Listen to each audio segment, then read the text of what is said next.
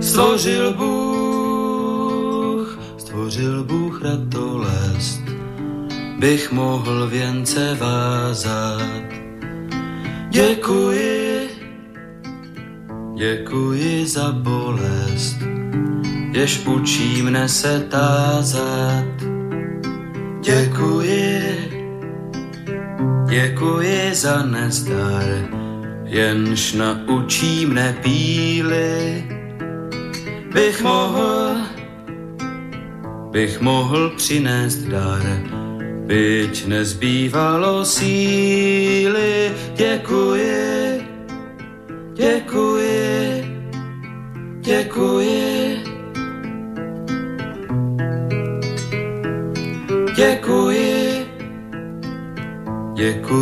za slabost, jež pokoře mne učí. Pokoře, pokoře pro radost, pokoře bez područí. Děkuji, za slzy děkuji, ty naučí mne citu, živým již, živým již žalují a křičí po soucitu děkuji, děkuji, děkuji. Dobrý večer, vážení posluchači. Stanislav Novotný opět srdečně zdraví z Prahy, všechny Slováky a Čechy, kterým není lhostejný osud našich zemí, našich národů. Je zřejmé, že povaha a povaha, podoba euroatlantické civilizace se mění takřka před očima a že se celý svět dostává do nového pohybu. Je také zřejmé, že tento pohyb má a bude mít značný vliv na kvalitu života jednoho každého z nás a naše národní bytí uprostřed Evropy. O projevech těchto změn, o jejich důsledcích, o jejich fatálnosti, či naopak o možných reakcích a řešeních, tedy o jejich plusech a mínusech, si povídáme v pořadu na Prahu změn. Jinými slovy diskutujeme o zkušenostech, znalostech, názorech a činech výrazných osobností žijících v naší složité době.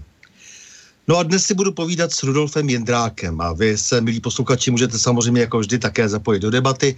Eh, pokud pošlete svůj dotaz na adresu studiozavináč slobodný vysílač.sk a nebo budete-li telefonovat na číslo 048 381 01 01.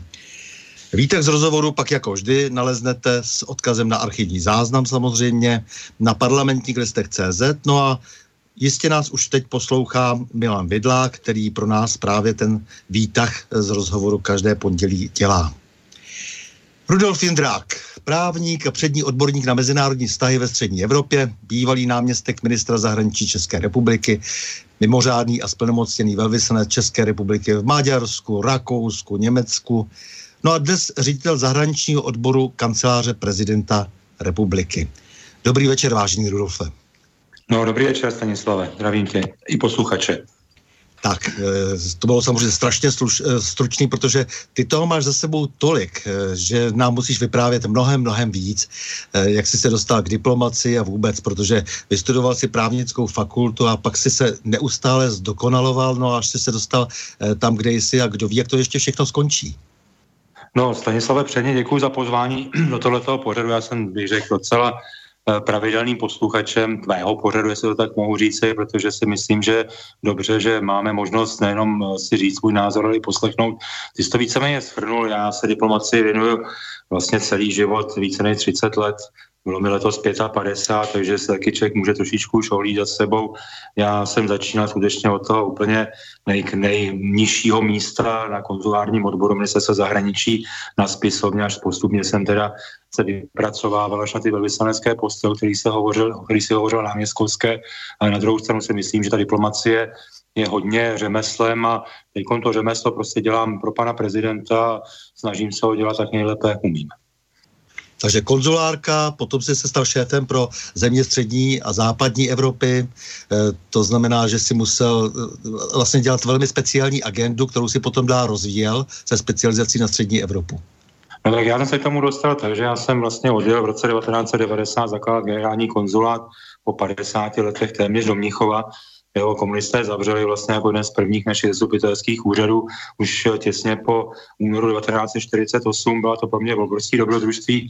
Když se na to dneska vzpomenu, jak jsem tam asi dva měsíce spal na zemi ve spacím pytle, pytli v nějaké pronajaté místnosti, kde jsme potom úřadovali. Bylo to velké dobrodružství, jsem chodil telefonovat eh, z telefonní budky do Prahy, že nebyly mobily v té době, ale tam se do začátku dělal hlavně konzulární agendu, ale na druhou stranu samozřejmě v Mnichově nelze nedělat politickou agendu, protože Bavorsko pro nás je takovou osudovou zemí, do z té míry z hlediska právě vlivu minulosti na české nebo československé tenkrát dějiny, mám na mysli sudecké Němce konkrétně.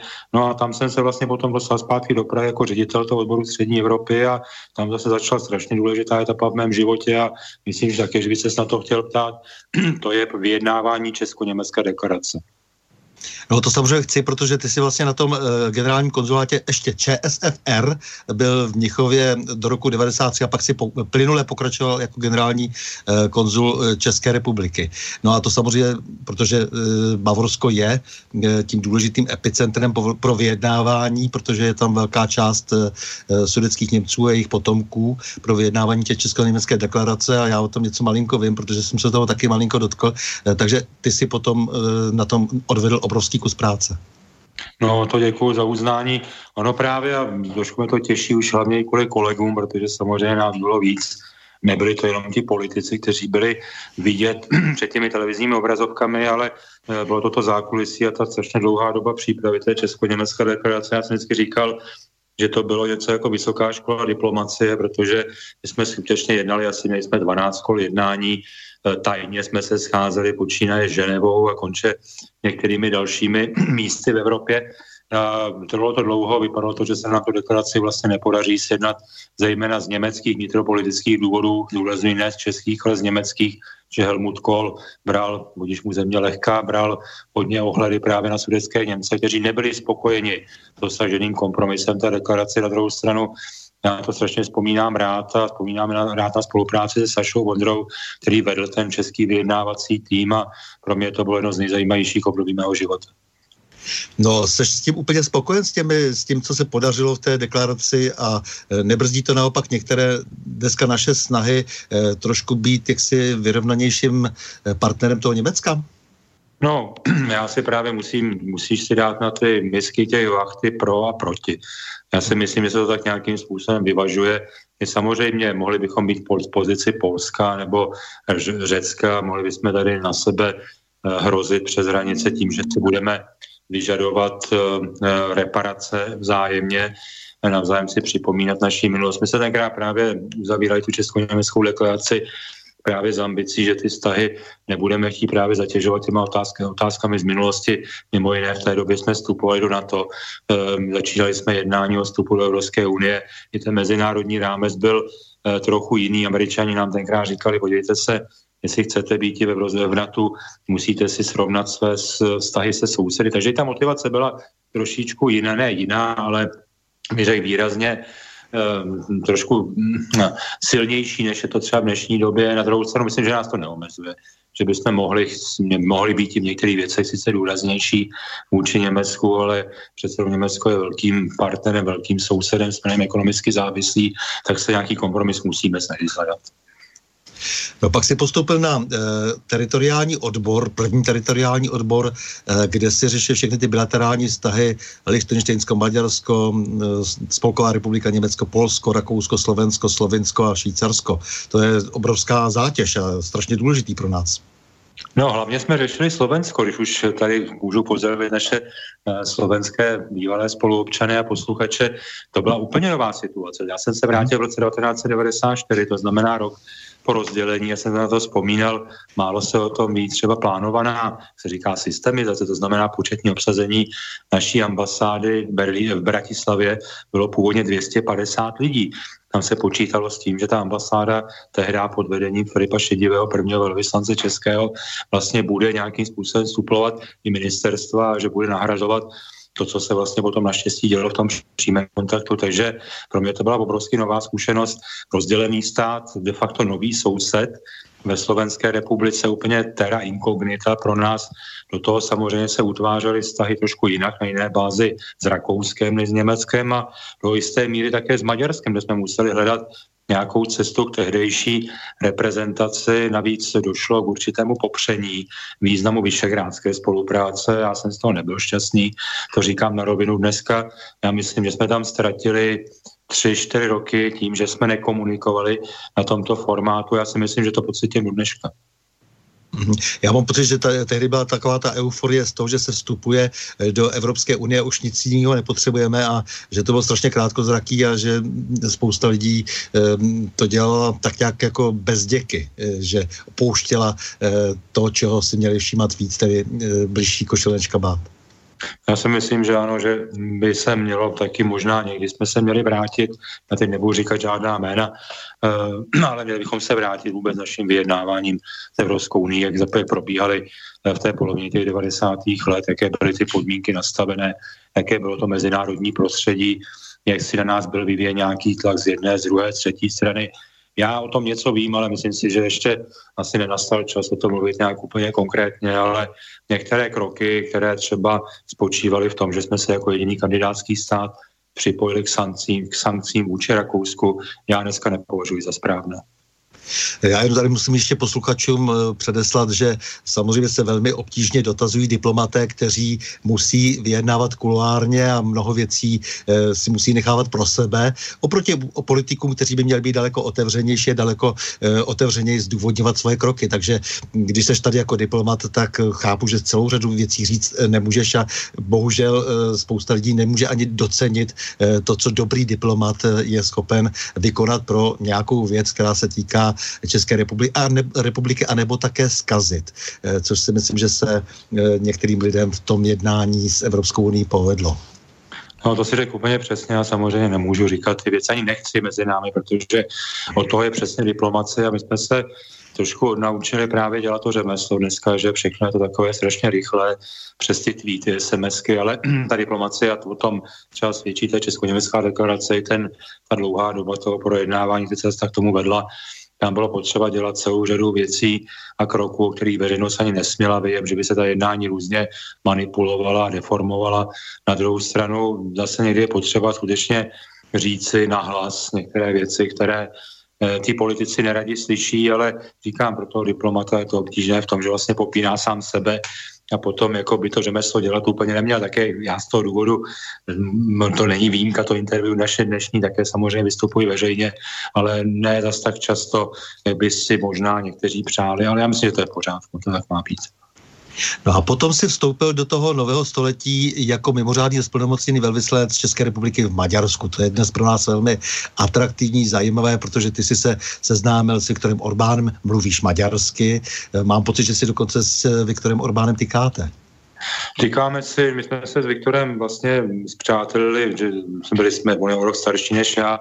Já jsem měl první velvyslanecký post, bylo mi nějaký 34 let, Viktorovi bylo 35, manželky se poznali, byli skoro sousedi v Budapešti, takže já jsem si ho vážil, vážím si ho jako velmi výrazného, úspěšného politika, který má jasnou vizi a kterou, který to Maďarsko někam vede, vede ho z té toho marazmu, kterým se, do kterého se dostal díky teda, dostalo díky některým těm předchozím vládám. Pro mě to bylo velmi důležité, já jsem tím Maďarskem byl hodně ovlivněný protože ty česko-maďarské vztahy ve srovnání s československo-maďarskými vztahy jsou úplně na jiné bázi, protože vždycky do česko-maďarských a pardon, československo-maďarských vztahů se právě promítala problematika maďarské menšiny na Slovensku nebo problematika třeba vodního díla Gabčíkovo Naďmaroš, které svým způsobem ty vztahy nějakým způsobem určovalo. Na druhou stranu, když my jsme teda vlastně v těch 90. letech jako nově vzniknuvší stát Maďarskem vlastně navazovali v rámci Vyšegrádu, potom v roce 98 nějakou intenzivnější spolupráci, tak to bylo hrozně radostní. Jako my jsme jezdili a ty jsi taky pamětníkem, že my jsme jako do Maďarska jezdili do Budapešti vlastně na západ. Víte, to na jeho východ a zase Maďaři jezdili do Prahy na ten západ. Opravdu do Prahy jezdili za kulturou, také se nadechnout nějakého určitého zase jiného prostředí, než bylo v té Budapešti. Já myslím, že taky už ta kapitola naší společné historie, která by ještě stala za nějaké zpracování a za nějakou reflexi. Samozřejmě to si všichni pamatujeme, že za Kádára se uvolňovalo daleko více eh, v Maďarsku eh, ta společenská atmosféra, hudba, eh, celá řada dalších kulturních akcí, ale, ale tady to nebyl jako někdo schopen pochopit tehdy, kdyby aspoň ty naši dinosauři se tedy zachovali podobně liberalizujícím způsobem, tak by možná se ty věci potom také vyvíjely jiným způsobem. No, třeba i vydrželi o, o, o 14 dní díl, já nevím, jo, ale na druhou stranu, nejenom do 17. listopadu, ale na druhou stranu eh, je to pravdou, že mě překvapilo třeba mě Maďarsku ta hluboká znalost české historie a třeba české literatury. Maďaři obecně mají načteno více českých autorů než mnozí Češi a já si tomu přiznávám taky, že nejsem schopen citovat z děl Bohumila Hrabala nebo, nebo pana Kundery, oni toho byli a jsou toho schopni do dneška ještě pořád také právě zmiňovaný Viktor Orbán patří velkým obdivovatelům eh, českých spisovatelů. Máme řadu vynikajících bohemistů v Maďarsku, ovládajících výborně český jazyk. Samozřejmě je to hodně generační záležitost, Dneska přece jenom ta generace, už řekněme těch třicátníků, čtyřicátníků na to hledí jinak, ale třeba první velvyslanec Maďarska po roce 89 v Československu Jury Varga je vynikající bohemista, výborný člověk a člověk, který tu problematiku u nás zná. Tak si myslím, že se nalezne celá řada společných eh, věcí a já myslím, že Maďarům, Maďarům je potřeba také rozumět některých záležitostí. že to na Slovensku nemusí znít úplně nekontraverzně. Na druhou stranu pro nás Čechy, my Češi máme tu výhodu, byť já také teda částečně mám v sobě kousek maďarské krve po mámě, která byla spiská Němka, byli tam někteří maďarští předci v té rodině, ale říkám znovu, pro mě ten pobyt v Maďarsku byla velmi, velmi dobrá etapa mého života a myslím si, že snad trošku i úspěšná.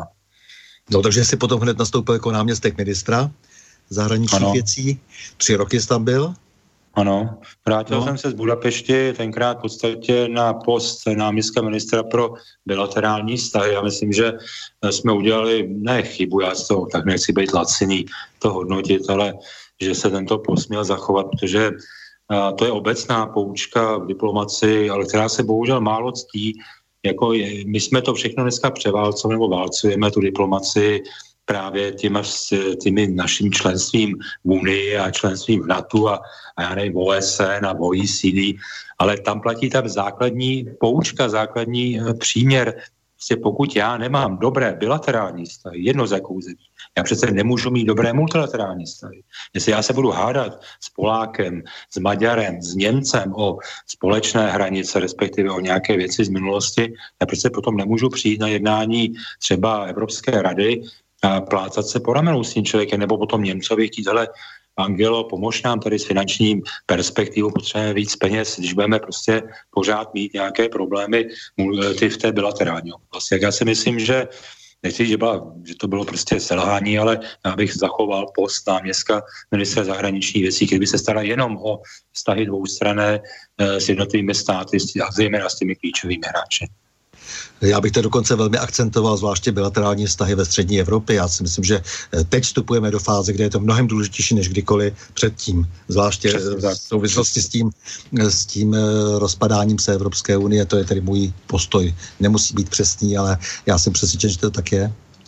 Já bych neřekl rozpadání se, já si myslím, že ta míra té setrvačnosti, zejména té bruselské, toho bruselského establishmentu je obrovská že nedojde k tomu, že by došlo, k tomu se asi dostaneme. K tomu, k tomu se ještě dostaneme určitě, ano. Jasně. Ale říkám znovu, ano, souhlasím, přesně s tebou souhlasím a já to dělám celý život a, a celý život tomu v podstatě ten, ten můj profesní obětuji, abych nějakým způsobem vytvořil nějakou, třeba ona to zní možná trošku jednoduše, ale třeba jakou personální mapu.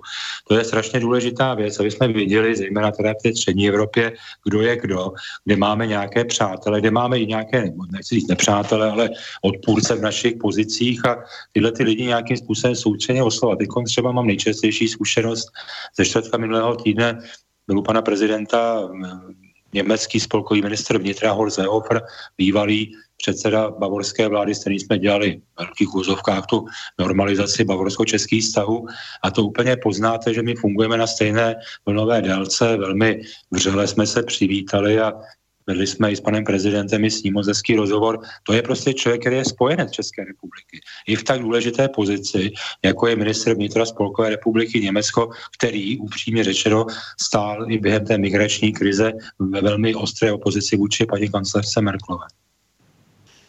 No a ty jsi potom byl v Rakousku jako velvyslanec, samozřejmě rakousko-český vztahy jsou zatíženy taky grečím? No, souhlasím. Já to, už jsme už mluvili o tom Maďarsku, a myslím, že naši slovenští přátelé tomu rozumí, co tomu budu říkat. Já si myslím, že pro eh, českou politiku a českou diplomaci, zahraniční politiku, je, je výjde něco podobného jako pro Slováky Budapešť. Eh, ta reminiscence té minulosti a té zátěže toho takového pater, paternalismu z té z rakouské strany vůči eh, té České republice, nebo Böhmen, nebo jak bych to řekl, je pořád patrná. Samozřejmě je to hodně generační záležitost. Já jsem byl v Rakousku mezi lety 24 až 27, takže přece jenom to už bylo také trošku v jiném prostředí, ale na druhou stranu já jsem to tam pocitoval velmi silně, eh, takový určitý odstup vůči nám a je, u některých lidí, já to nebojím říct, je určité pohrdání.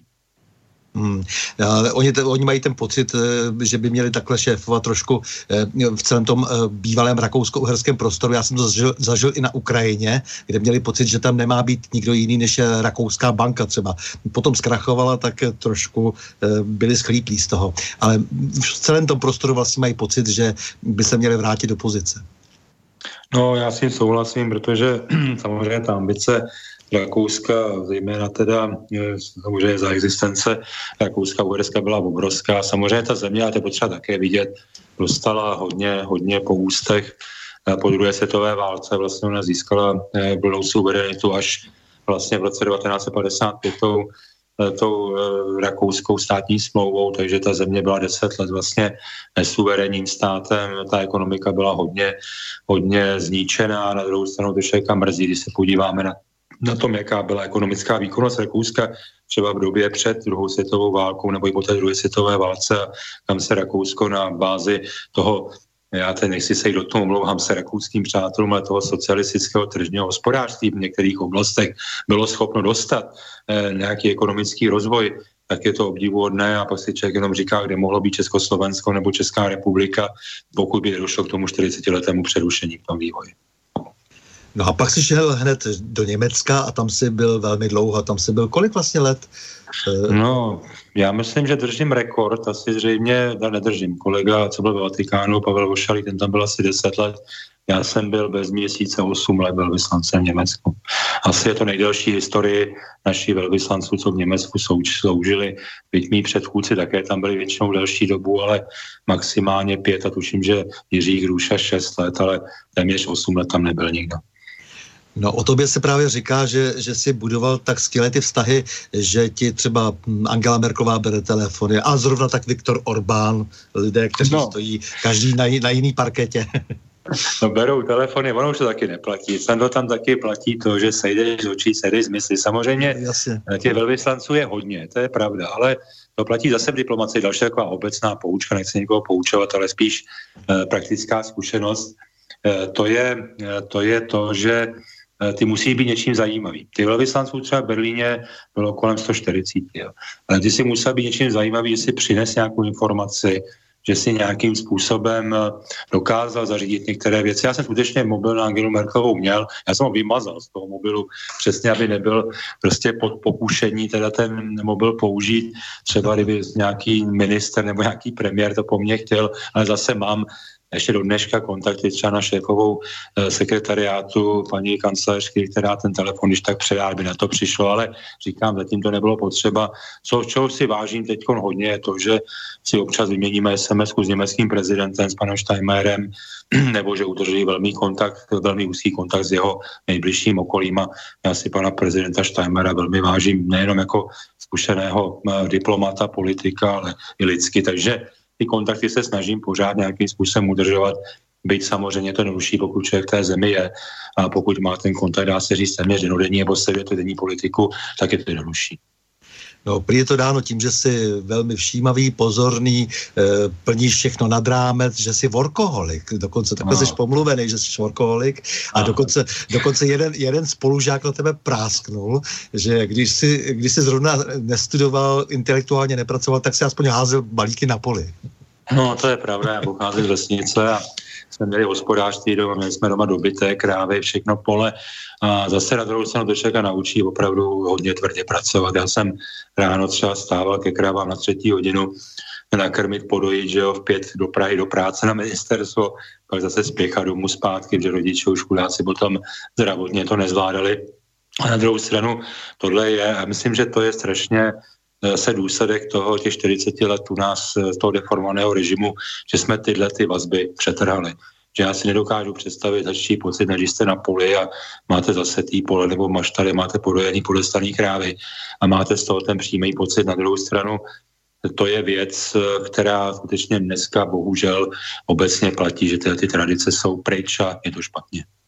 Jo, podle toho taky vypadá ten vztah dnes k půdě. E, je to dáno celou řadu dalších věcí a možná se i na to dostaneme, protože Evropská unie nám zasahuje do života ve všech sférách. E, pak si šel zpátky náměstkovat zase. E, rok si náměstkoval na ministerstvu zahraničních věcí.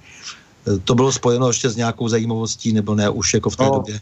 V podstatě, co pro mě bylo asi, ono to nebylo vůbec návrat, ten návrat nebyl jednoduchý. Já jsem se vlastně vracel do republiky téměř po 12 letech že v Rakousku tři roky a těch, no 11 a těch téměř 8 let v tom Berlíně, ne, že bych, já jsem viděl prezidenty oba dva, jak Václava Klauze, tak Miloše Zemana častěji, než je vidí obyčejný smrtelník nebo i politik. Eh, v Praze ministry jsem potkával velmi často, jezdil jsem do Prahy a přece jenom ten střed s tou denní realitou vnitropolitickou, který je prostě trošku jako mnohdy brutálnější a jednodušší, než to třeba vypadá i v těch médiích, nebo složitější naopak. E, to je pro mě byl docela vytřízlivý. Já jsem po lecném roce skončil ministerstvu zahraniční věcí, šel jsem na úřad vlády, kde jsem dělal zahraničně politického poradce tehdejšímu premiérovi Sobotkovi. Já na to vzpomínám rád. Já myslím, že se některé věci podařily zejména v té středoevropské spolupráci a zejména v tomto kontextu chci, bych mluvil o vyšegrádské spolupráci, kde se víceméně položil základ právě takové té protimigrační eh, politice, která nás dovedla k tomu, že jsme dokázali vlastně zabránit zavedení těch povinných kvot pro přerozdělování migrantů a kde si troufám že i díky Vyšegrádu se pár těch západoevropských politiků zpamatovalo a tu migraci začali konečně brát vážně. Nebo v jiném kontextu, než to bylo nám tady spáno do hlavy, že máme být ty velcí, velcí humanisté a všechny sem pustit a ještě je tady přivítat a pohostit. Takže jako poradce premiéra do roku 17 a potom e, si šel konečně na hrad, e, což je taková velmi zvláštní pozice, protože e, prezident je velmi významnou figurou e, v zahraniční politice České republiky, nicméně pořád panuje určité napětí e, po celou tu dobu té naší nové státnosti mezi vládou a prezidentem. E, co se týká vlivu kompetencí, kompetence jsou dány do určité míry, ale co se týká tedy vlivu na zahraniční politiku?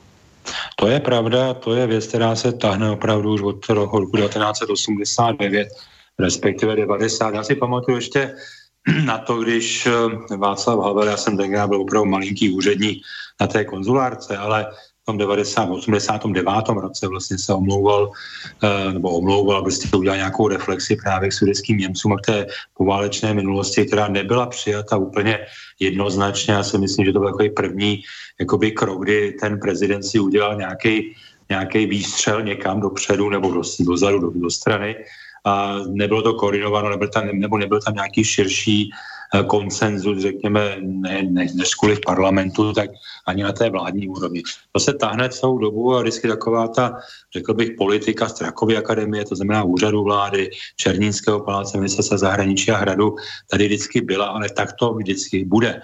Záleží jenom na tom, jak je silná osoba toho prezidenta, jak je silná osoba premiéra, jak je silná osoba ministra zahraničních věcí a dneska můžu říct zcela bych řekl, jaksi eh, eh, bez nějakého uzardění, že pozice pana prezidenta v té zahraniční politické oblasti je eh, velmi silná. My jsme udělali takovou věc, která si myslím je unikátní a já neznám takhle z dosažitelných zdrojů jiný srovnatelný stát. My máme třeba koordinaci zahraniční politiky na úrovni nejvyšších ústavních činitelů, která probíhá za čtvrt roku, tam poslední byla před 14 dny já ji připravuju, takže vím, co to je hnory za bolberské martýrium, ale to je pokus aspoň tu politiku nějak koordinovat, ale samozřejmě nikdy nebude jednotná. Samozřejmě každý z těch nejvyšších ústavních činitelů má nějakou prioritu ve své politice, ale samozřejmě my se snažíme být trošku, jak bych to řekl, asertivnější v tom smyslu, že některé priority se snažíme nastolovat i na tu debatu s vládou a já myslím, že se nám to docela daří.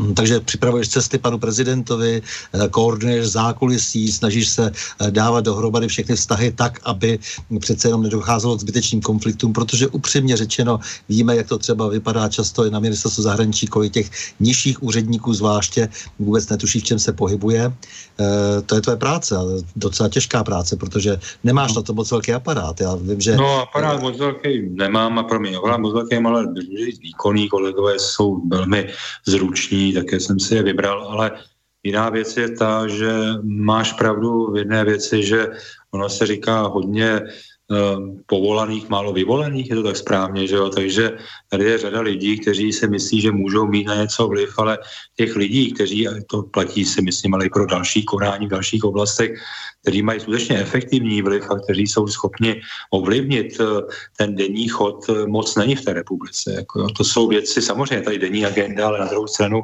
jsou tady ta zásadní rozhodnutí, která mnohdy nejsou zejména v té diplomaci vidět, ale svým způsobem pro tu každou zemi jsou eh, klíčová. Samozřejmě nemluvím o těch historických věcech, jako třeba byly přelom Mnichovskou dohodou nebo další věci po roce 45, po roce 89. To jsou všechno věci, které ovlivňují osud nejenom těch zemí, ale těch lidí v té zemi žijících. A to samozřejmě na těch osobnostích hrozně záleží a tam je to, co i říká pan prezident Zeman, je problém krize osobností. Ty osobnosti prostě nejsou a, a to platí ale bohužel i pro ten státní aparát. No ale nemáš to jednoduchý, protože co se týče zrovna prezidenta Zemana, tak to je velmi silná osobnost, vzdělaná s rozhledem, má svůj názor, silný názor má většinou na věci a ty musíš samozřejmě uhladit i spoustu věcí, které třeba by možná i z toho někdy trčely. Já si nestěžuju, to je role zejména právě ředitele toho zahraničního odboru, některé věci vysvětlovat. Já se v podstatě denně potkávám s diplomaty jiných zastupitelských úřadů, co působí v České republice. Někdy musím něco dovysvětlit, někdy musím něco posunout, ale zase to není tak tragický, protože já si myslím, že pan prezident, a to si také za to vážím, má svůj názor a má na věci jasný názor. On ty názory leta letoucí nemění, což je taky velmi, velmi dobrý Eh, zvyk ne se otáčet každý týden jinak podle toho, jak z Bruselu fouká vítr. To si myslím, že je úplně, úplně v pořádku a jestli některé věci se dovysvětlují nějakým způsobem, to je právě role nás, eh, toho aparátu, který tam na pana prezidenta pracuje. Jenom ještě pro vysvětlení, ty jsi zmiňoval malý kolektiv, nás tam skutečně na tom hradě moc není. Ty lidé, kteří přímo dělají na pana prezidenta, to je 20, 25 lidí dohromady. A to je samozřejmě domácí politika, to je tisková agenda, to je zahraniční politika, to skutečně nejsou nějaké obrovské týmy lidí, kteří by denně připravovali nějaké scénáře, tak to prostě není, ale je to i ten princip té monokracie je velmi silný na hradě, ale je to myslím je v pořádku. Ten šéf je jeden, ta hlava je jedna a ta hlava také musí to táhnout a odpovídat na, to, na ten výkon těch ostatních. Já jsem rád, že to říkáš, protože samozřejmě pro běžného občana je hrad monumentální eh, stavba, kde je obrovské množství kanceláří a musí tam být tisíce lidí, eh, takže je dobře, že, že vysvětluješ, jak je to s tím malým aparátem eh, pana prezidenta, že tedy ten hrad s plní mnoho jiných rolí a zdaleka nejenom to, že by tedy sloužil hm, aparátu pana prezidenta. Ne, tam na vysvětlenou tam je samozřejmě několik dalších myslím, že 350 lidí, kteří se skajají o chod toho hradu, že tam denně projde eh, tisíce turistů, takže samozřejmě starají si o stav budov a tak dále, ale ti lidé, kteří vyloženě přímo pracují pro pana prezidenta, to znamená připravují podklady, vyřizují poštu, dělají mu návrhy, to je opravdu na, se dá spočítat na prstech několika rukou, tak bych to řekl, ale já myslím, že to tak správně, protože ten princip té demokracie musí fungovat a opravdu to je, my všichni děláme na tu jednu hlavu a to je prezident a tak to má být, to si myslím je celá správný, správný postup. Než se přesuneme k těm ostatním otázkám, tak jenom tady taková vstupka. Eh, paní Marta se ptá, kdybys náhodou znal Jiřího Fogla, eh, který byl eh, diplomatem velvyslance v Nigérii kdysi, mělo by mu být 67 let, jestli, by si, jestli ho znáš, tak nějaká dáma jiná, její známá se chce dostat na kontakt na něho. No já bohužel, bohužel neznám, ale ty kontakty by se daly zjistit, to můžu poradit, se obrátí na personální odbor ministerstva zahraniční věcí, kde jsou archivované adresy bývalých zaměstnanců, bývalých diplomatů a samozřejmě pokud ten dotyčný s tím souhlasí, já myslím, že není problém eh, tu adresu sdělit, ale nespomínám si na, na diplomata tohoto jména, omlouvám se. Mhm. Eh, tak prosím tě, nějaká zásadní téma teď eh, té, té naší zahraniční politiky, ještě eh, témata typu šéfové Černického paláce. To by mě zajímalo, jak ty hodnotíš vůbec ten vývoj v tom Černickém paláci? Nebo ještě lépe, pojďme zajít, za, začít od koncepce zahraniční politiky České republiky, která se několikrát proměnila. Podle mě m, mm, není moc patrné, jestli má nějakou jasnou linii. Já jsem vždycky se všemi těmi koncepcemi měl trošku problém. Já jsem se na několika z nich osobně podílel, ptal jsem, psal jsem mi kapitoly právě, které se týkaly střední Evropy, našeho zakotvení ve vyšegrádské spolupráci, takže já se k některým těm pasážím hlásím, některým pasážím se nehlásím, protože není možné popsat veškeré ty stavy a ty jevy Eh, které jsou, ale co se týče koncepce zahraniční politiky, tak obecně neříkám té stávající, která byla schválena, tuším, že před čtyřmi lety, jestli se nepletu, také by asi snesla už nějakou úpravu, protože, jak si správně zmínil, já tady bych nepoužil ten tvůj výraz rozpadající se Evropské unie, ale ta Evropská unie se mění a tím evropským volbám se také ještě určitě dostaneme. Takže já se hlásím těm třem nebo čtyřem principům. První princip je prostě dobré sousedské vztahy, to znamená de facto za každou cenu. Já nechci mít špatné vztahy ani s Polskem, ani se Slovenskem, ani s Rakouskem, ani s Německem, ani s tím čestným sousedem Maďarskem. Já si myslím, že naše povinnosti eh, komunikovat s těmito státy vždycky mě strašně vadí, když někdo mentoruje vývoj, vnitropolitický vývoj těchto státech, když se někdo snaží být ten, kdo prostě zná lepší vnitropolitickou situaci v Polsku nebo v Maďarsku nebo na Slovensku a posílají nějaké dobré rady, jak by se měli chovat. To mě vždycky může z toho ranit prtvice. Takže prostě starat se o ty dobré sousedské vztahy, to je první věc. Druhá věc je nějaké naše zakotvení v tom bezpečnostním prostředí. Já si myslím, že členstvím na to je dobrá věc, říkám to při plném vědomí a myslím, že nejsme schopni se sami bránit některým bezpečnostním rizikům. Debata je o tom, jakou roli má plnit armáda, jestli armáda nemá být více se soustředit na domácí věci a obecně, že jsem absolvent teda vojenské katedry a po tom roku jsem odsloužil na vojně eh, ještě před rokem 89 a já jsem zastáncem prostě nějakého aspoň zásadního krátkého výcviku, eh, možná všech, včetně žen, protože žijeme v neklidném bezpečnostním prostředí, kde by se nemohlo chodit na dva, na tři měsíce na nějaký výcvik, jako to mají ve Švýcarsku nebo v dalších zemích, nebo Izraeli už vůbec nemluvím. Eh, takže na to, to je samozřejmě důležitá věc. Potom celý ten systém té kolektivní nějaké zodpovědnosti, teď myslím OSN třeba nebo další mezinárodní organizace, včetně samozřejmě Evropské unie. Druhá věc je, jak ty organizace vypadají, jak fungují a třetí věc související je, jakým způsobem my máme sílu na to a schopnosti a vůbec nějakou koncepci ty procesy v těchto mezinárodních organizacích ovlivňovat. A zase se vracím té přímé úměře, bilaterální, multilaterální. My musíme vytvářet nějaké spojenecké koalice, ať s tím Vyšegrádem nebo s nějakými dalšími státy ad hoc na řešení nějakých problémů, které jsou v našem zájmu. A tohle to my neumíme. Já jsem o tom přesvědčen, že my to neumíme pořádně dělat. No právě, a když jsem mluvil o těch bývalých ministrech eh, zahraničí, tak eh, já tam sleduju prostě to, jak se rychle mění, nechci říct ani koncepce, eh, prostě jenom nějaký osobní postoj a nějaké věci se najednou zruší, které dělala ta předchozí vláda. Mm, já jsem přesvědčen, že třeba taky Poláci prostě mají poměrně relativně jasno, ať je tam levice nebo pravice. A že u nás v tomhle byl vždycky problém, ta diskontinuita té, té, té zahraniční politiky a ta nejasnost. Já si myslím, Stanislave, že úplně bych nemluvil o diskontinuitě. Já myslím, že to já se vždycky ved, prostě takové disputace s tím mým předchůdcem v tom uh, Berlíně uh, s panem velvyslancem Grušou, vlastně v Bonu, ještě on byl v té blahé paměti, o tom, že vždycky on říká, a teď nastalo, to bylo 90. let, konec 90. let, teď nastalo to přelomové období, teď máme tu volbu.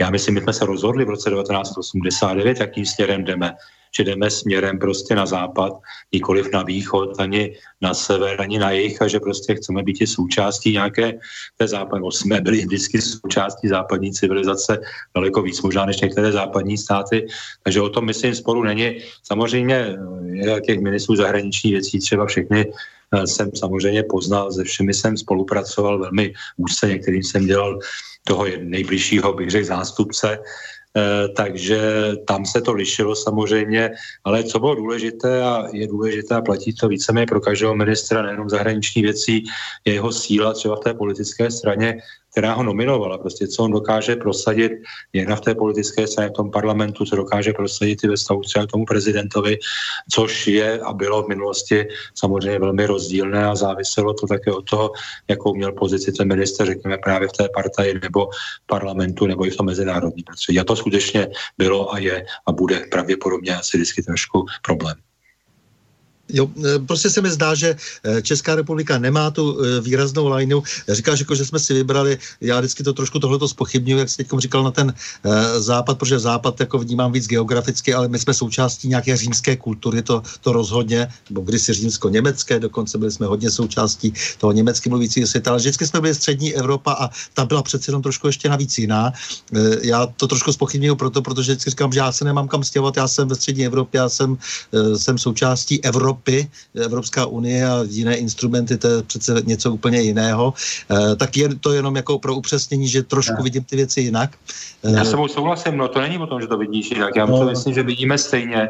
Já říkám na západ, já jsem měl na mysli právě ty, řekněme, západní struktury, které zde vznikaly po druhé světové válce, z kterých my jsme víceméně byli násilně vytržený. A taky jsem říkal, že si myslím, že patříme daleko víc, dobře, když ne na západ a do té střední Evropy, eh, než jaký některý jiný stát. Já se nechci nikoho dotknout, kolem pámbu, ale myslím si, že já jsem žil v těch zemích z eh, téměř 18 let svého života, že tahle ta země je v řadě věcích, ale i řekněme nějakých ehm, záležitostí třeba i, jak bych řekl, morálně nějakého charakteru daleko, daleko dál než některé ty západní země, jo, že přece jenom my si pořád na sebe nadáváme, ale co nám chybí je větší, větší míra nějakého národního sebeuvědomění a trošku hrdosti sama Sebedůvěry, no. Jasně. A sebedůvěry, prostě to je ten problém, jako jestli teda geograficky, já jsem možná to zjednodušil a já ten to vždycky nenáviděl, prostě byť jsem Jiřího Dinsbíra měl rád jako, jako přítele, ale takový ty prostě ty věty jako typu e, návrat na západ, nebo nebo to bylo, no, já no, se přesně, přesně, přesně. To dělal úplně špatně, jo, protože říkám, Ergo, no, no, návrat. 40, No, no, ale 40 let, prostě co to je v tom vývoji, tý, v tom historickém vývoji. Já jsem se hodně zabýval Německu Karlem IV. a snažili jsme se mu dělat poměrně velkou bych řekl, edukační práci kolem Karla IV., protože to se málo v Čechách ví. Karel IV. byl velmi i nenáviděn, že jo, v některých oblastech, zejména kolem Míchova, a kvůli některým svým krokům a kvůli tomu, že právě on rezidoval v Praze a do těch cách jenom dojížděl a tak dále. Takže člověk si uvědomí ten kontext eh, toho 14. století, prostě jakou roli tam ty Čech, Češi, nebo Čechy, BM, nebo, nebo Bohemia eh, vlastně hrála. Tady jestli nějaký 40 let v tom historickém vývoji bylo jinak, to skutečně na to ta historie no, sice bude vzpomínat, ale eh, troufám si říct, že jako takovou epizodu, prostě sice bolestnou, blbou, špatnou, pro nás na nic, ale na druhou stranu si myslím, že to byla jenom epizoda historicky viděna. Jo, to samozřejmě přesně to, co jsi říkal, jako ten král čtvrtý i s mizerným zdravím neustále jezdil a vyjednával právě v Německu, aby uklidil situaci. Bohužel Václav čtvrtý už nebyl schopen tuto roli sehrát, ale já to připomínám jenom proto, že se v té střední Evropě hodně komunikovali právě na ten jich a tehdy ten jich byl e, zdrojem e, té římské e, kultury a to jsme nějak zapomněli taky, to sou, souvisí určitě s tím dalším vývojem V4, Itálie a takové země. Jo, Stando, my jsme zapomněli na ten východní, to východní, ten východní link, že oba dva jsme, oba, oba dva jsme svým způsobem, eh, neříct obdivovatelé Ruska, ruské kultury minimálně, si troufám říct. Ano. Za tebe. A eh, to je taky, taky, eh, prostě přece my nemůžeme jako říct, to neexistovalo, ty vztahy na ten východ to, to jako to tady bylo a to tady je a to tady bude samozřejmě a, a navíc to je další věc, kterou si málo uvědomujeme. My dneska máme vlastně největší menšinu v České republice jsou Ukrajině, Ukrajinci. Druhá velká menšina, která se neustále přibývá, byť to někdo komentuje někdy trošku negativně, je ruská menšina v této zemi. A ty lidé tady prostě žijí a žijí tady budou, budou tady mít rodiny, budou sem přinášet nějakou eh, tradici, budou sem přinášet nějaké náboženství. A já si troufám říct, že bychom přesně s těma, těma lidma, nemluvím o um, nějaké muslimské migraci, měli být ti schopni uh, spolužít a měli by ti být schopni se nějak vzájemně obohacovat v tom nejlepším slova smyslu to, co se pořád tak vlastně říkalo tak v těch v různých frázích, že jsme jakýsi most, tak můžeme to splňovat opravdu. To, to, to mě docela vyhovuje, protože ta střední Evropa je své bytná, byla vždycky své rázná právě tím, že tady muselo být víc národů eh, dohlo, dohromady určitě a právě ty tradice východ-západ tady byl velmi silný. Sando, Sando, ti skočím do řeči, můžeme, jestli tu ambici mít, ale já jsem taky, a to je druhá věc, která mi vadila na té první éře československé a po české zahraniční politiky, že my jsme fakt chtěli být tím mostem za každou cenu. Jo. Prostě my nemáme ty letadlové lodě, my nemáme ty základny jaderných zbraní a myslím si, že bychom měli být realisti v tomhle a snažit se teda nějakým způsobem fakt hrát tu roli, která nám přísluší. Ale jak říkáš, já si myslím, že my jsme schopní, někteří z nás, teda doufají, že tak můžu mluvit, jsme schopní i vyjednávači a že jsme být schopní prostředníci mezi někým třeba, jo, ale mít tu ambici, že my budeme ti, kdo bude dělat revoluce v nějakých zemích na Ukrajině nebo v Rusku nebo kdekoliv jinde, to si myslím je mimo, mimo reálný svět. No právě, jako ta, ta, ta stá se podílet na těch velkých věcech, které s námi vůbec nesouvisí, řešit celý svět, řešit, a, a to jsem vlastně i u té koncepce, řešit všude možně lidská práva, zapomínat na tu svoji vlastní prosperitu, když se podívám právě do té koncepce, kde je tak jako upozaděná, kde se tak o té prosperitě mluví, ale mluví se tam s velkým rozmachem o e, jakýchsi lidských právech, právech, které právě ty země, které nás tomu nutí, sami nakonec e, nedodržují. Tam je ještě stando jedna jiná věc a o to já jsem vlastně měl mít jako první úplně souvislosti s tou koncepcí, to je naše absolutní impotence ve smyslu definování těch našich základních národních zájmů. My o tom pořád mluvíme, se byla další konference v Černínskom paláci, byla se na Žofíně, další konference já myslím, že no, národní zájem náš, já ho taky nedokážu sformulovat jednou větou, jo, ale můj národní zájem je ten, abychom, teď to řeknu teda velmi pateticky, tady žili ve spokojené zemi, aby ty lidé byli spokojení, byli svobodní ty lidé. By mohli říkat svobodně to, co si myslí, jako já to teď říkám do tohoto mikrofonu a, ne, a, a nebát se toho, že mě za to bude někdo někde prostě šikanovat, že mě bude na náměstí tady na mě řvát, abych odstoupil někde, aniž by se prostě zúčastnil i nějakého volebního boje a tak dále. To mi vadí víc. Já si myslím, že tohle je o tom, vytvářet, a to je i ta role těch politiků, prostě vytvořit takové prostředí, které přispívá tomuhle tomu té svobodě, eh, vůbec životní svobodě. Já si myslím, že bohužel ten stát dělá všechno pro to, aby tu svobodu osekával. Je čím dál tím víc osekává. Naprosto přesně a e, ta svoboda ale spočívá také v tom, že budeme schopni přijímat některá rozhodnutí svobodně, přestože nás tlačí nějací velcí e, partneři, teda v uvozovkách partneři, třeba velmoci, to se týká všech možných sankcí, třeba protiruských sankcí a oni sami ty sankce nedodržují, ale my je pečlivě dodržujeme, vyklízíme trhy. Tak to jsou věci, které opravdu e, jsou velmi dehonestující pro nás. No, mě vždycky, mě vždycky tohle tam vadilo právě ta role, teď teda použiju, tuším, že to říkal Lenin o těch užitečných idiotech, eh, tohle to, že někomu plníme roli užitečného idiota. Ty si mluvil o těch sankcí proti ruských, je známo, že pan prezident Zeman je odbol, osobně odpůrce veškerých sankcí, nejenom těch protiruských, že to nic nepřináší, ale já nebudu ty země jmenovat, ale Oni jsou velké, jsou to hodně silné ekonomiky. Samozřejmě to jsou ti, co nejvíc eh, křičí, ano, ty sankce musíme dodržovat, to je důležité, ale nejvíc na tom profitují, protože oni ten trh uzavřeli těmi sankcemi, ale oni se tam dostávají jinou cestou a samozřejmě se dostávají, že jsou silnější než my a my na tom vlastně trpíme, to jsou ty užiteční idioti. Nebo druhý příklad, to je otázka firmy Huawei, je to znám, teď téma jako je populární a jejich puštění do kterou jenom já jsem četl nějakou studii, že pokud by se čínské, pardon, americké koncerny nepodílely na tom přebudování těch sítí 5G, že to je ztráta zhruba 500 miliard dolarů pro, eh, pro rozpočet Spojených států. No a druhý údaj je, že to nám říkal majitel Huawei v Číně, když jsme byli s prezidentem, tam ve výzkumu Huawei a zejména teda právě na výzkumu těch 5G sítí pracuje 66 tisíc lidí.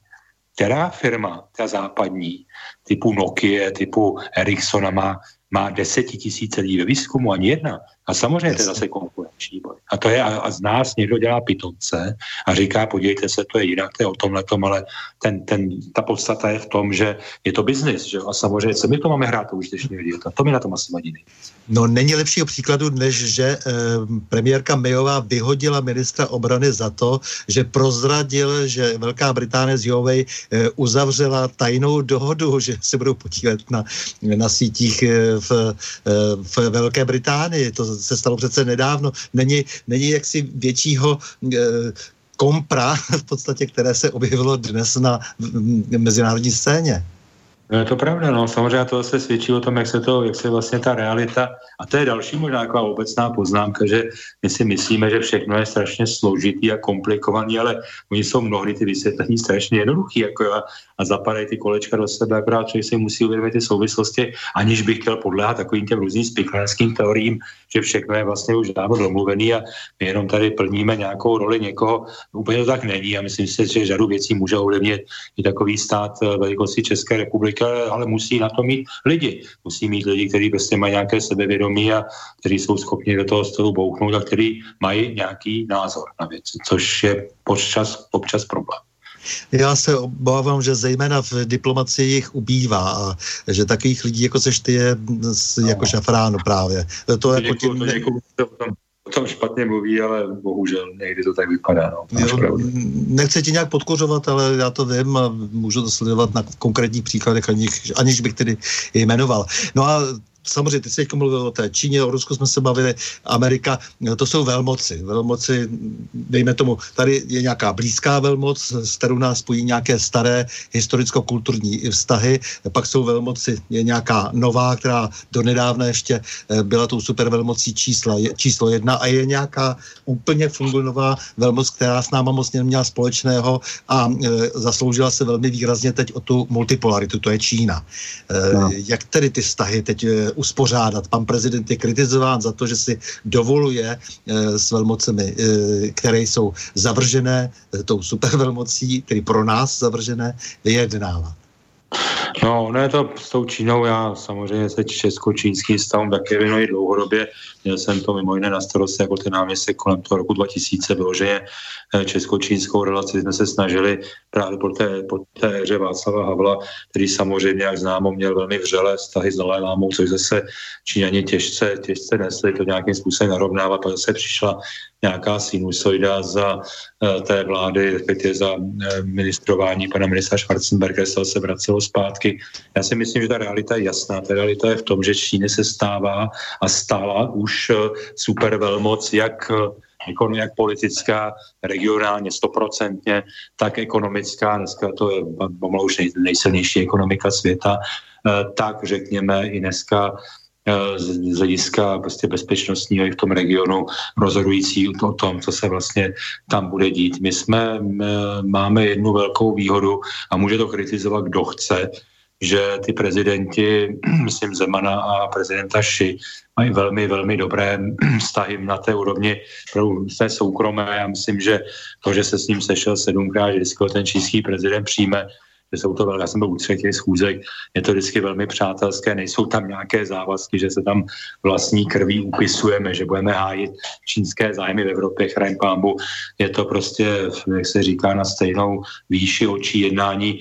A jednu důležitou věc bych ještě chtěl říct, samozřejmě pan prezident Zeman a ani my v tom jeho okolí, to není o nějakých ambicích politických, že my chceme prostě vymýšlet nějaké koncepce, jak se má Čína prosazovat ve světovém pořádku, my tu ambice nemáme, skutečně tam jde o ekonomickou spolupráci a prostě já myslím, že musíme brát na vědomí to, že Čína je dneska velmi efektivní ekonomikou, takové ty různé kliše, které už nejsou pravdivé, jak Číňani pouze vykrádají patenty a nic nevyvíjejí, už jsou dávno překonané, vystřaté ten Huawei, a je to potřeba jít minimálně na vědomí a nejenom to, ale být je součástí prostě toho té ekonomické spolupráce a podívat se na tu negativní platební bilanci, kterou máme s Čínou a snažit se nějakým způsobem ji vyrovnat a tak dále. Tak já si myslím, že eh, toto je dobře, byť řeknu na rovinu, a trošku obavy eh, poté, až skončí volební období pana prezidenta Zemana, bude případně prezident, který bude trošku zase, bych řekl, směřovat svoji pozornost na jiné části Číny,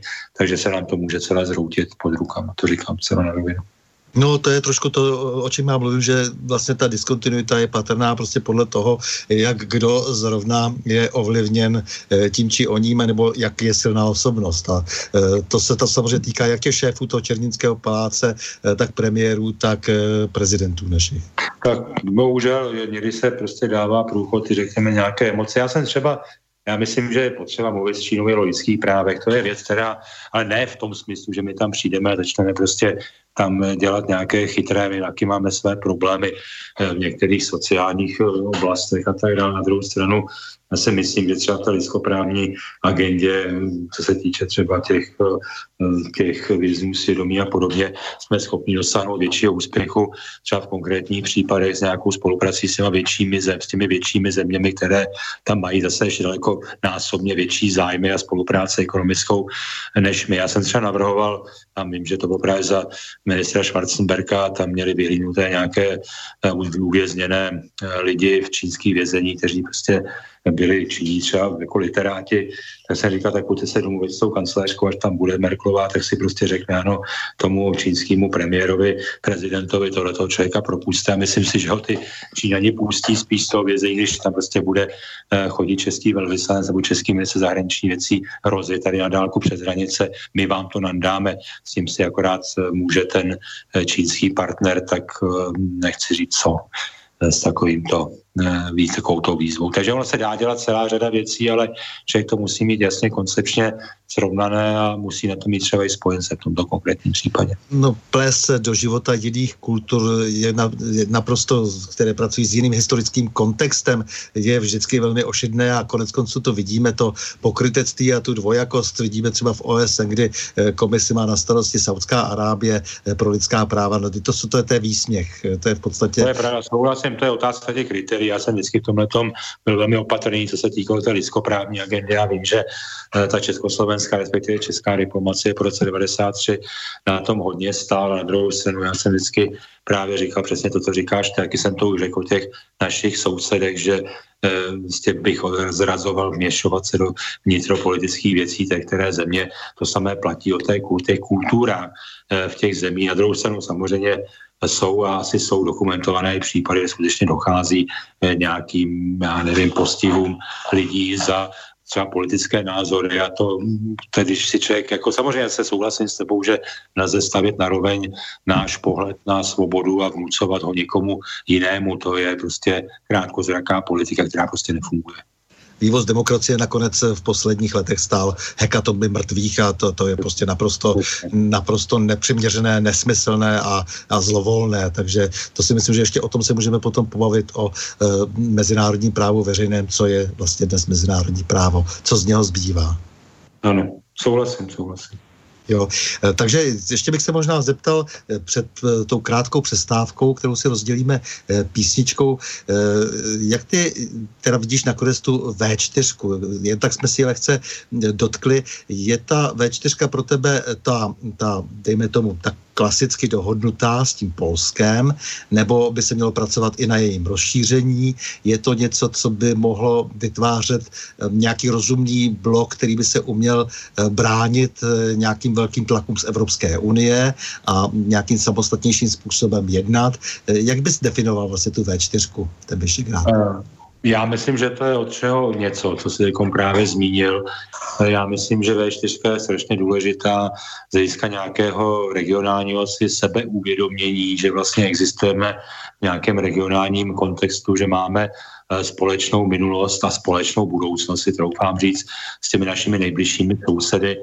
Je potřeba vědět také to, jak vlastně V4 vznikala v jakém prostředí vznikala, že a málo se o tom mluví, V4 vznikla jako určitá obrana proti možným konfliktům, které mohly nastat právě díky tomu, že 40 let se o těch eh, problematických věcech nemluvilo a byla to, zase se vracím zpátky na Slovensko, byla to třeba právě otázka té maďarské menšiny na Slovensku, byla to otázka třeba polské menšiny v Čechách a takových těch různých tenzí, když si vzpomeneme na 30.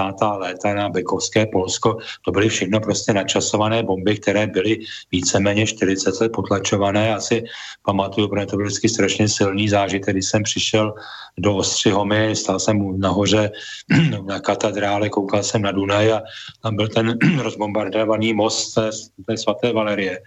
No a ten vybombardovaný most vlastně byl vybombardován někdy v 44. roce ani komunisté nebyli ochotni opravit ty komunistické státy, protože rozděloval vlastně jedno maďarské město, Ostřihoma Parkáň tenkrát a tam ty lidi, ty příbuzní museli jet 80 km po břehu Dunaje, tam teda byl přívoz, ale který snad jezdil jednou denně nebo kolikrát. No a aby prostě nedošlo k tomu propojení toho maďarského živlu na té maďarsko-slovenské hranici a že ten most dokázal postavit Viktor Orbán s Mikulášem Zurindou, to je potřeba také říci, že to bylo v těch koncem těch 90. let. Takže říkám, takové to dělení té Evropy prostě sousedské, tomu ten Vyšegrad eh, přispěl, že toto prostě svým způsobem eh, se podařilo nějakým, nějak zdát pryč. Pak je samozřejmě byla ta etapa, řekněme od toho roku 93 roku 98, kdy se vlastně o Vyšegrádu moc nemluvilo, protože důvod byl, že by nás měl Eh, ten Vyšehrad zdržovat od našich eh, přístupových jednání do těch mezinárodních organizací jako NATO a Evropská unie. To se naštěstí právě příchodem Miloše Zemana, mimochodem v roce 98 do funkce Viktora Orbána a Jerseyho Buska na Slovensku eh, to byl v té době Mikuláš Zurinda, vlastně po Mečárovi, kdy se obnovila Vyšehrádská čtyřka. Dneska jsme tam, kde jsme, že ta spolupráce je velmi široká, ale pozor, to není jenom ta viditelná spolupráce na té nejvyšší úrovni, ale tam je, každé ministerstvo má své pracovní skupiny a tam se řeší celá řada zcela konkrétních agent. Máme Vyšegrádský fond.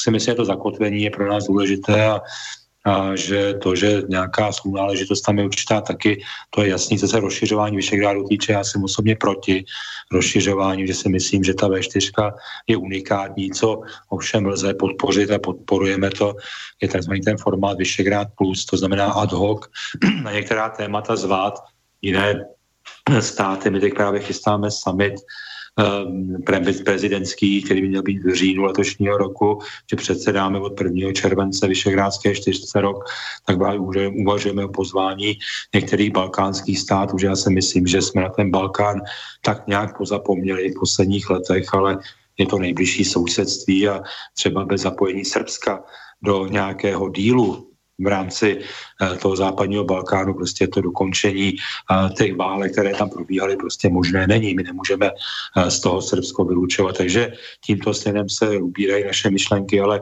já rozhodně bych Vyšegrad nerozšiřoval.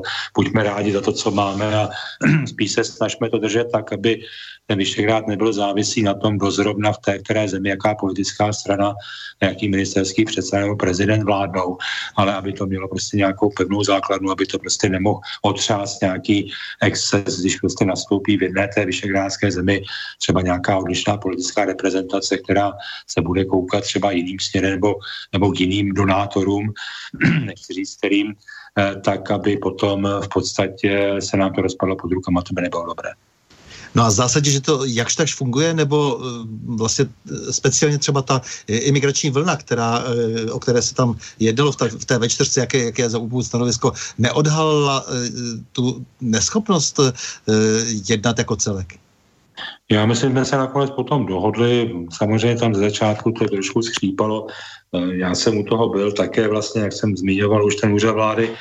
Bylo to poměrně těžké, že ten tlak zvenku byl obrovský. Samozřejmě ten tlak Eh, z těch, ze strany těch jiných států, té řekněme, tradiční Evropské když to tak můžu říct, samozřejmě neprobíhá jenom v té platformě eh, zbytek EU a kontra Vyšegrád, ale zkouší se různé bilaterální úskoky a, a já se bojím říct slovo vydírání, ale prostě nějaký určitý nátlak přes jiné prostředky, aby jsme třeba ustoupili tam či onde, ale já myslím, že jsme obstáli jako Vyšegrádská čtyřka i v té těžké zkoušce která byla v tom roce 2015, 2016, de facto 2017 a že tím společným postojem se podařilo pohnout i celou řadu věcí v rámci eh, Evropské unie a myslím si, že celá řada věcí se přehodnotila a ku prospěchu věci určitě. No já jsem si teď pro ten hudební předěl vybral schválně z lidovělou písničku Karla Hašlera. Ta naše písnička česká, protože eh, ono je to dost symbolické. On tam samozřejmě tam se zpívá o tom, že eh, když tady ta písnička zanikne, tak my už to nebudeme potom, eh, tím skončíme. Takže se to týká nějakého vlastenství, nějakého češství. Symbolicky samozřejmě ten Karel Hašler taky zemřel v Mauthausenu, kde ho kopal nějaký opilý SSák. Je zajímavé, že já, my si pustíme Patrolu Šlapeto, to je taková, taková skupina, která se snaží popularizovat takové ty písničky konce 19. první poloviny 20. Eh, století a, ale tam je zajímavé třeba, že tam mluví Petr Novotný, to je otec toho Pavla Novotného, toho, toho e, řeporijského starosty, který zrovna teda se česky a vlastenecky nechová a Petr Novotný tam říká, že to je ta jedna z mála masových písniček, která přečkala, eh, přečkala e, listopad 89, takže proto jsem ji schválně vybral, protože by bylo dobře vědět, co otec Pavla Novotného říká a co, jak se dnes chová Pavel novotný. Ale eh, vybral si mi schválně právě proto, abychom si dál potom pokračovali tedy, co máme pro to vlastenectví udělat, jestli je to opravdu tak, že až přestaneme zpívat ty písničky český, tak zanikneme. Eh, a je to ale zajímavé i proto, že jsem si všiml, že v loňském roce třeba takový bouřlivák, jako je Daniel Landa, si vybral do repertoáru a ty jeho ostří hoši na těch jeho koncertech to zpívají s ním.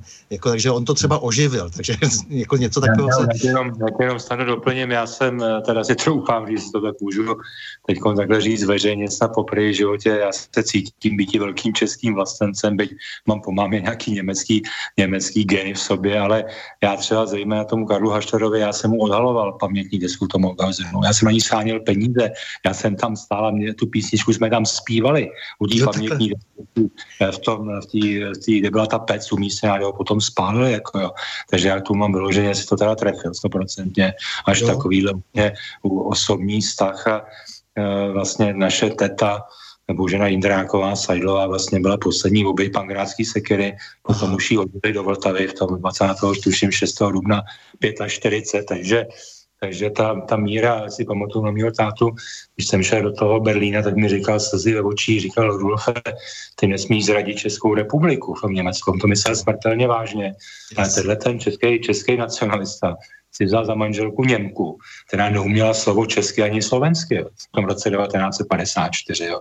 A měli spolu tři děti a měli se strašně rádi, byli spolu 50 let a tak se strašně trápili jeden bez druhého, až ten druhý půl roku po té smrti toho prvního umřel z toho trápení. Jo. Takže ta Evropa je strašně eh, strašně rozdílná, není to černobílý a já si myslím, zaplať pámu, že tak, takový jsme. To je dobře. Mm-hmm. To je zajímavé, my si v tomhle třeba notujeme s Jardou Baštou, že eh, v tom během 19. století polovina Němců přijala během národního obrození eh, češtinu za národní jazyk, nebo si dokonce změnila jména na česká jména. Takže to je taky jako možná taková pravda.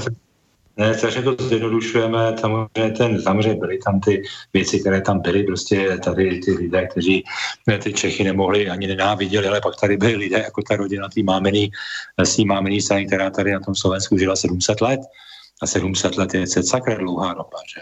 Takže tam ty kořeny prostě zůstaly a to, že Pavel Orsák Vězoslav vyrůstal u mého prapradědečka v rodině čtyři roky, u Vaštenslav Kežmarku v liceu, že ho vlastně vychovával tohleto velikána slovenské historie, to taky člověka trošku zavazuje.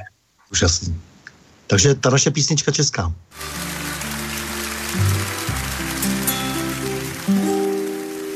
Ty naše písničky jsou jako perličky na šňůrce navlečené.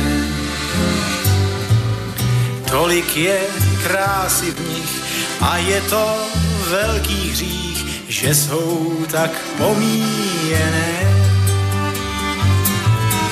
A naše písnička česká, ta je tak hezká, hezká,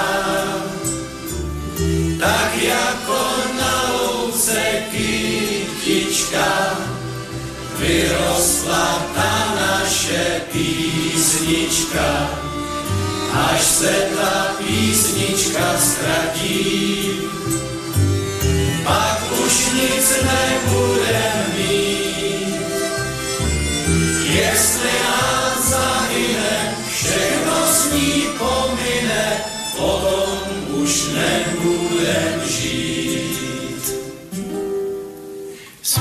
Zpívejte, lidičky, ty naše písničky, písničky z Moravy, z Čech. Ta naše písnička je sice prostička, ale je nejhezčí z všech. Ta naše písnička česká, ta je tak hezká,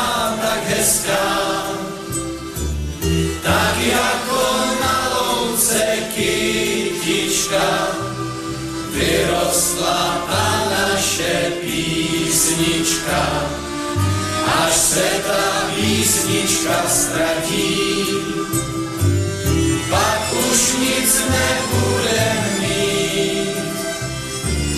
Jestli nám zahyne, všechno s ní pomine, potom už nebude žít.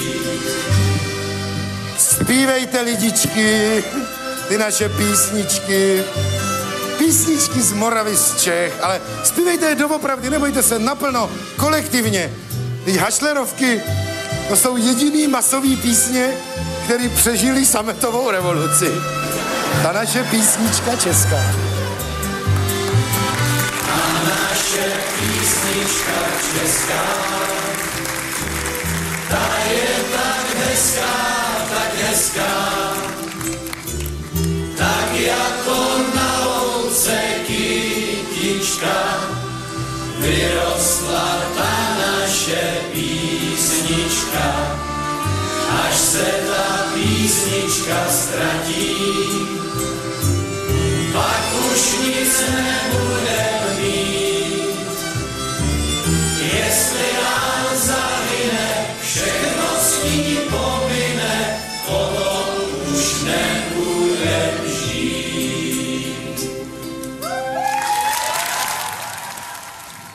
Milí posluchači, posloucháte pořad na Prahu změn, tentokrát s Rudolfem Jindrákem, ředitelem zahraničního odboru kanceláře prezidenta republiky. Tak eh, zahynou české písničky, zahyneme s nima? No, já jsem o tom zrovna přemýšlel, přemýšlel teď ta písnička je vlastně v podstatě hrozně smutná. Teda jo, byť, byť se snaží být optimistická, pan Novotný vás vyzývá k tomu, aby jsme ji zpívali. Já myslím, že nezahynem, opravdu, že natolik v nás tady něco eh, přetrvalo, že budeme bojovat za své přežití a že nás ani ta Evropská unie nějakým způsobem není schopna natolik zlajšajtovat, že bychom zapomněli, že jsme Češi. Já myslím, to já si myslím, že ne. Že zůstaneme Čechy i na dlouho, na dlouhé generace. Já ještě připomenu, že tobě se říká pan Střední Evropa, to znamená, že o Střední Evropě víš více než kdokoliv jiný.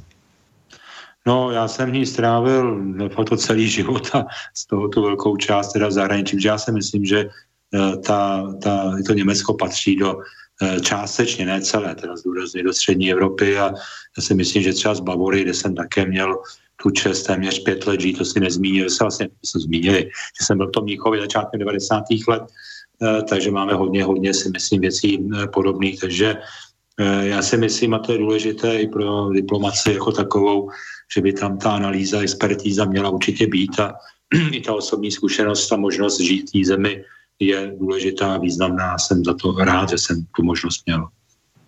Já si vždycky stěžuju na různých sešlostech, že nás pořád velmi silně ovlivňuje německá historiografie 19. století, která pak se stala součástí v podstatě anglické nebo anglosaské historiografie a že je třeba si také lépe uvědomit naší pozici a uvědomit si i tu manipulaci, která se s těma dějinama provádí. Jak ty vidíš slovanský živel třeba? No, přesně s tebou souhlasím. Já si myslím, že se nechali v tom 19. století, respektive ta dnešní historiografie se nechala tím 19. stoletím hodně hodně zmanipulovat a i to, co jsme se my dva, co se učí naše děti, nebo učili naše děti ve škole, eh, to není úplně to, co by se učit měli, podle mého soudu. A já si myslím, že na jednu stranu zaplať pámu za některé věci, které se v tom 19. Eh, století staly, i na Slovensku mimochodem, to si také myslím je důležitá etapa z důvodu teda maďarizace a kruté maďarizace v té době, ale na druhou stranu si myslím, že Eh, skutečně tady i v tomto platí to, co to známe, co tě nezabije, to tě posílí, tak si myslím, že ty věci spíš, a včetně teda tý krutí druhé světové války a možná, teď to řeknu velmi provokativně, některé věci, které se tady děly během zejména normalizace, že trošku pomohly i některých samozřejmě omezeném počtu lidí eh, trošku si uvědomit, kam vlastně patříme a kdo jsme. Já si myslím, že i ty krize jsou potřeba, aby jsme si uvědomili, eh, že ta, ta podstata je eh, v tom vlastenectví a přihlášení se někam a patření někam. To je strašně důležité. No, já právě narážím na to, že e, obecně Slovanům často chybí e, větší sebevědomí a že je na čase, aby si uvědomili, že jsou například největší jazykovou skupinou v Evropě. E, to, že se samozřejmě handrkují a často si mizerně rozumí, e, tedy nemyslím jazykově, ale, ale třeba mentálně a tak, e, tak e, že to je škoda, že na tom třeba by se mělo trošku zapracovat, přesně jak jste říkal, že e, ty, například teda ty Srbové, Chorvati, Slovinci, Eh, by měli, nebo by bychom měli více vtahovat do té, třeba do té V4 a tak, a, ale uvědomovat si i tu nutnost, aby teda lidé, kteří třeba v to Rakousko-Uhersko eh, zaplňovali naprosto z největší části, eh, takže jak si mají svou obrovskou důležitost a neměli by se nechávat vnucovat jako nějakou druhořadou roli. No, my bohužel jsme v tomto mistři, že nedokážeme, bych řekl, že myslím to, to slovanství trošku držet uh, za jeden pro vás a myslím si, že to je opravdu špatně a že ta síla naše právě by, si říká, by měla být i v té jednotě, ale ono to paradoxně také, uh, také platí. Na druhou stranu zase platí a to platí ale i pro ty západní, myslím geograficky západní společnosti, mnohem mnohdy blížší košel než ten kabát a to platí pro ty politiky, že oni si, že pro některé ta zahraniční politika nebo uvědomění si toho kontextu zahraničně politického vlastně on to obtěžuje. Oni mají přece, musí řešit ty denní problémy v tom parlamentu a, a to, jestli tady jeden jejich politický konkurent řekl to či ono, a že jim ten kontext prostě mezinárodní, ty zodpovědnosti prostě nějak uniká, že to vlastně nezajímá, otravuje, obtěžuje a to je strašně špatně samozřejmě. Právě místo, aby se tady soutěžilo o to, eh, že eh, dokdy český jazyk třeba zanikne, tak aby se naopak ten český jazyk eh, rozvíjel, byli jsme na něho hrdí a abychom si také uvědomovali, že ta dominance jako té historiografie, jak jsme se o ní bavili, třeba dnes v anglosaském pojetí také znamená, že se zapomíná i na ostatní evropské národy, které hrály tak důležitou roli, třeba celý ten obrovský románský svět. Mě, mě to dost vadí, jako mě to vadí obecně vůbec. No, jak románský svět, já jsem dneska s řešil něco kolem toho, už dneska musím říkat Severní Makedonie, eh, nějakou prostě drobnost s makedonským novým prezidentem a když si uvědomíš tu historii té země v podstatě, jako dobře i komplikovanou někdy, eh, nebo vůbec celá ta otázka toho Balkánu, to jsou ale věci, o kterých my obecně, teď si myslím jako češťa, česká společnost, jako v tom nejširším slova smyslu, opravdu málo víme nebo víme, ale neuvědomujeme si ty souvislosti a to si myslím je špatně a, a ta historie by to zase měla potvrdit, že bychom se měli chovat trošku jinak a, a v těch krizových okamžicích držet spolu, ale bohužel my jsme si, troufám říct, byli vždycky spíš, eh, teď myslím obecně, spíš proti sobě než spolu a to je, to je špatně samozřejmě. No právě proto potom se stává to, že sem přijede nějaký třeba presbyteriánský kazatel, děkan eh, jakéhosi semináře presbyteriánského, docela chytrý fajn chlap se ze Spojených států, to už je mnoho let a eh, tehdy, když se začalo bombardovat a, a ty konflikty začalo, začalo řešit na to eh, tím, že poplivalo eh, mezinárodní právo, eh, tak eh, já jsem s ním o tom mluvil, mluvil jsem s ním o tom, jak je ta historie nesmírně složitá, že to takhle se řešit nedá spoza oceánu, tak on říkal, ne, to zavedeme demokracie, všechno bude v pořádku. Jo, no, je... já jsem teď pro mě, já přesně mám úplně čerstvou zkušenost dneška, odpoledne jsem seděl jedním vysoce postaveným srbským diplomatem, že chystáme cestu prezidenta do Bělehradu v září letošního roku. Velkou oficiální návštěvu, já považuji za klíčovou právě v tomhle o čem ty mluvíš, strašně důležitou. A já jsem, teď to řeknu, jsem to neřekl ještě, jsem se styděl to odpoledne, musím říct.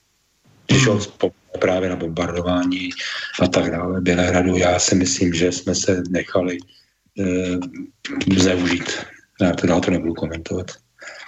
Ano, e, protože samozřejmě jsme zničili e, nejenom svoje zájmy, ale chovali jsme se úplně proti všemu, proti všem pravidlům a na to já si pra... jsme, no, zničili jsme standobromě, zničili jsme právě tu, tu historickou kontinuitu, jako, zničili jsme tu blízkost tomu, ano. tomu národu. Jako. A to je, to je strašně důležité. Tam nešlo o to momentum prostě toho, že paní Obrajtová zavolala někomu a že se tady z toho všichni nechtěli co. A aby ho to jako, to si myslím je, je špatné. A bude se nám to vracet, ty sinusoidě zpátky, několik, nechci říct století, jo, ale, ale hodně, hodně dlouho. Hmm. No právě, takže eh, prosím tě, ty jsi odborník na mezinárodní vztahy, jsi právník, eh, to znamená mezinárodní právo, já vím, že je to velmi komplikovaná matérie, mimořádně, že existuje několik škol a teď se různě potírají zájemně a tak. No a nicméně tady nějaká pravidla po 45. roce se vytvořila. No a ta pravidla se postupně začala bourat. Eh, tím, že se sáhlo na hranice, tím, že se přestali respektovat instituce, které byly povolány k tomu, aby řešili na nejvyšší úrovni, tedy zejména OSN a Rada bezpečnosti, aby řešili na nejvyšší úrovni eh, právě ty nejnebezpečnější konflikty. Ehm, co si vůbec myslíš o tom mezinárodní právu? V jakém je teď stavu? Pořád já, se... jsem já jsem s okolností měl nějakou přednášku minulý, už minulý týden o přednášku, jsem současně nějaké podové diskuze právě jako jeden z těch přednášejících a dotaz tam byl, jako v čem jako vidím největší problém toho současného světa, myslím z hlediska toho zahraničně politického, tak já jsem řekl dvě věci. První věc byla krize hodnot obecně. Já si myslím, že to je poprostý problém, ale nejenom zahraniční politiky, že my jsme prostě přestali věřit Pána Boha a přestali jsme prostě věřit ve spravedlnost a další věci a sami sebe.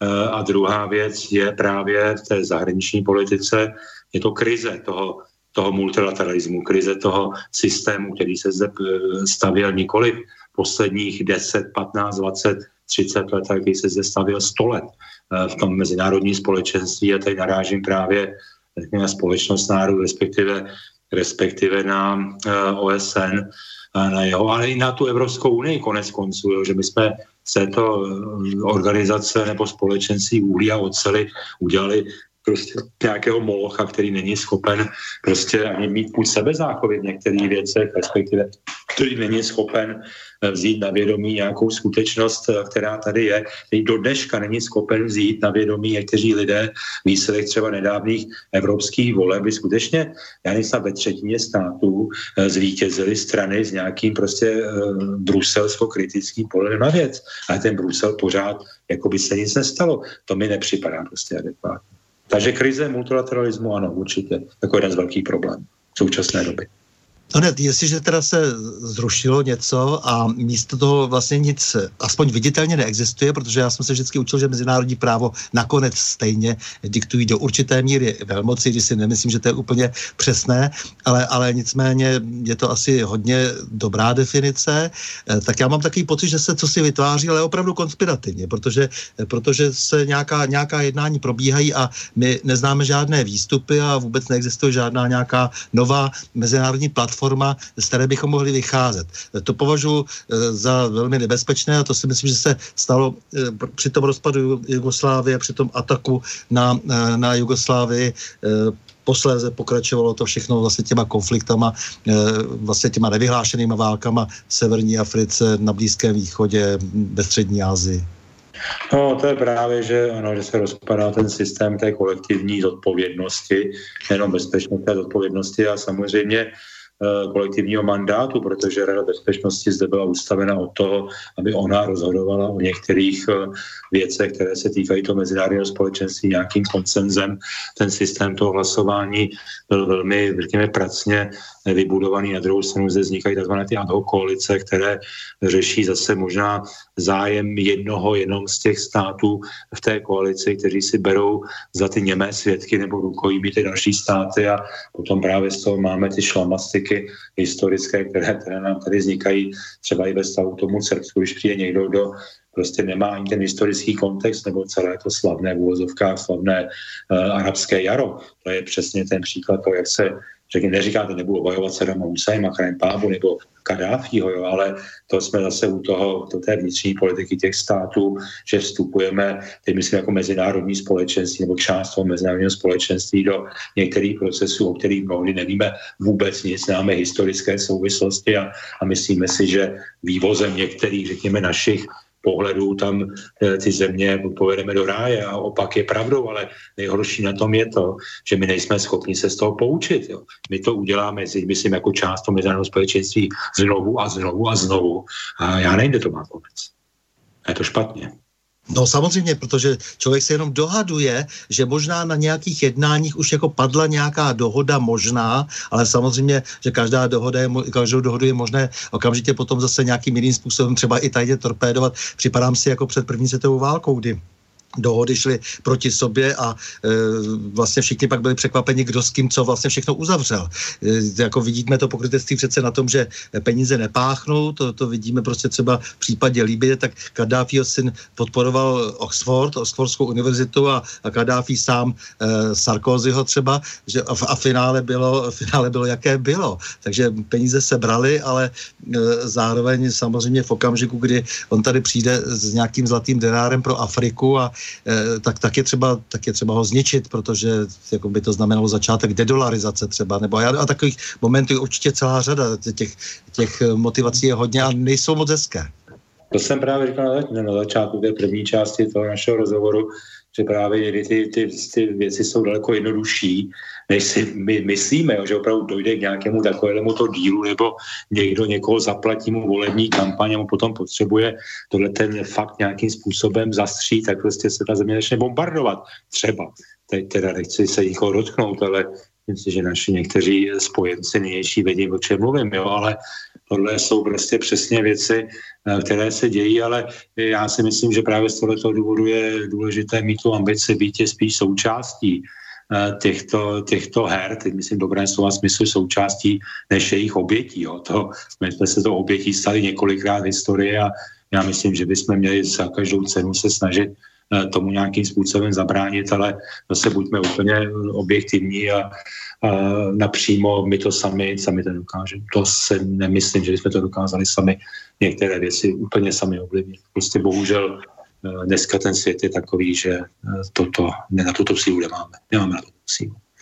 V roce 15, kdy byla přijata ona koncepce eh, zahraniční politiky České republiky, o které jsme už hovořili, eh, tak se poprvé objevuje termín multipolarita, že teda žijeme v multipolárním světě, eh, což jsem byl docela překvapen, že, protože pořád ještě taková ta vnější retorika politická byla jiná, ale už jsem mluvil tehdy o té multipolaritě, to je docela sympatické.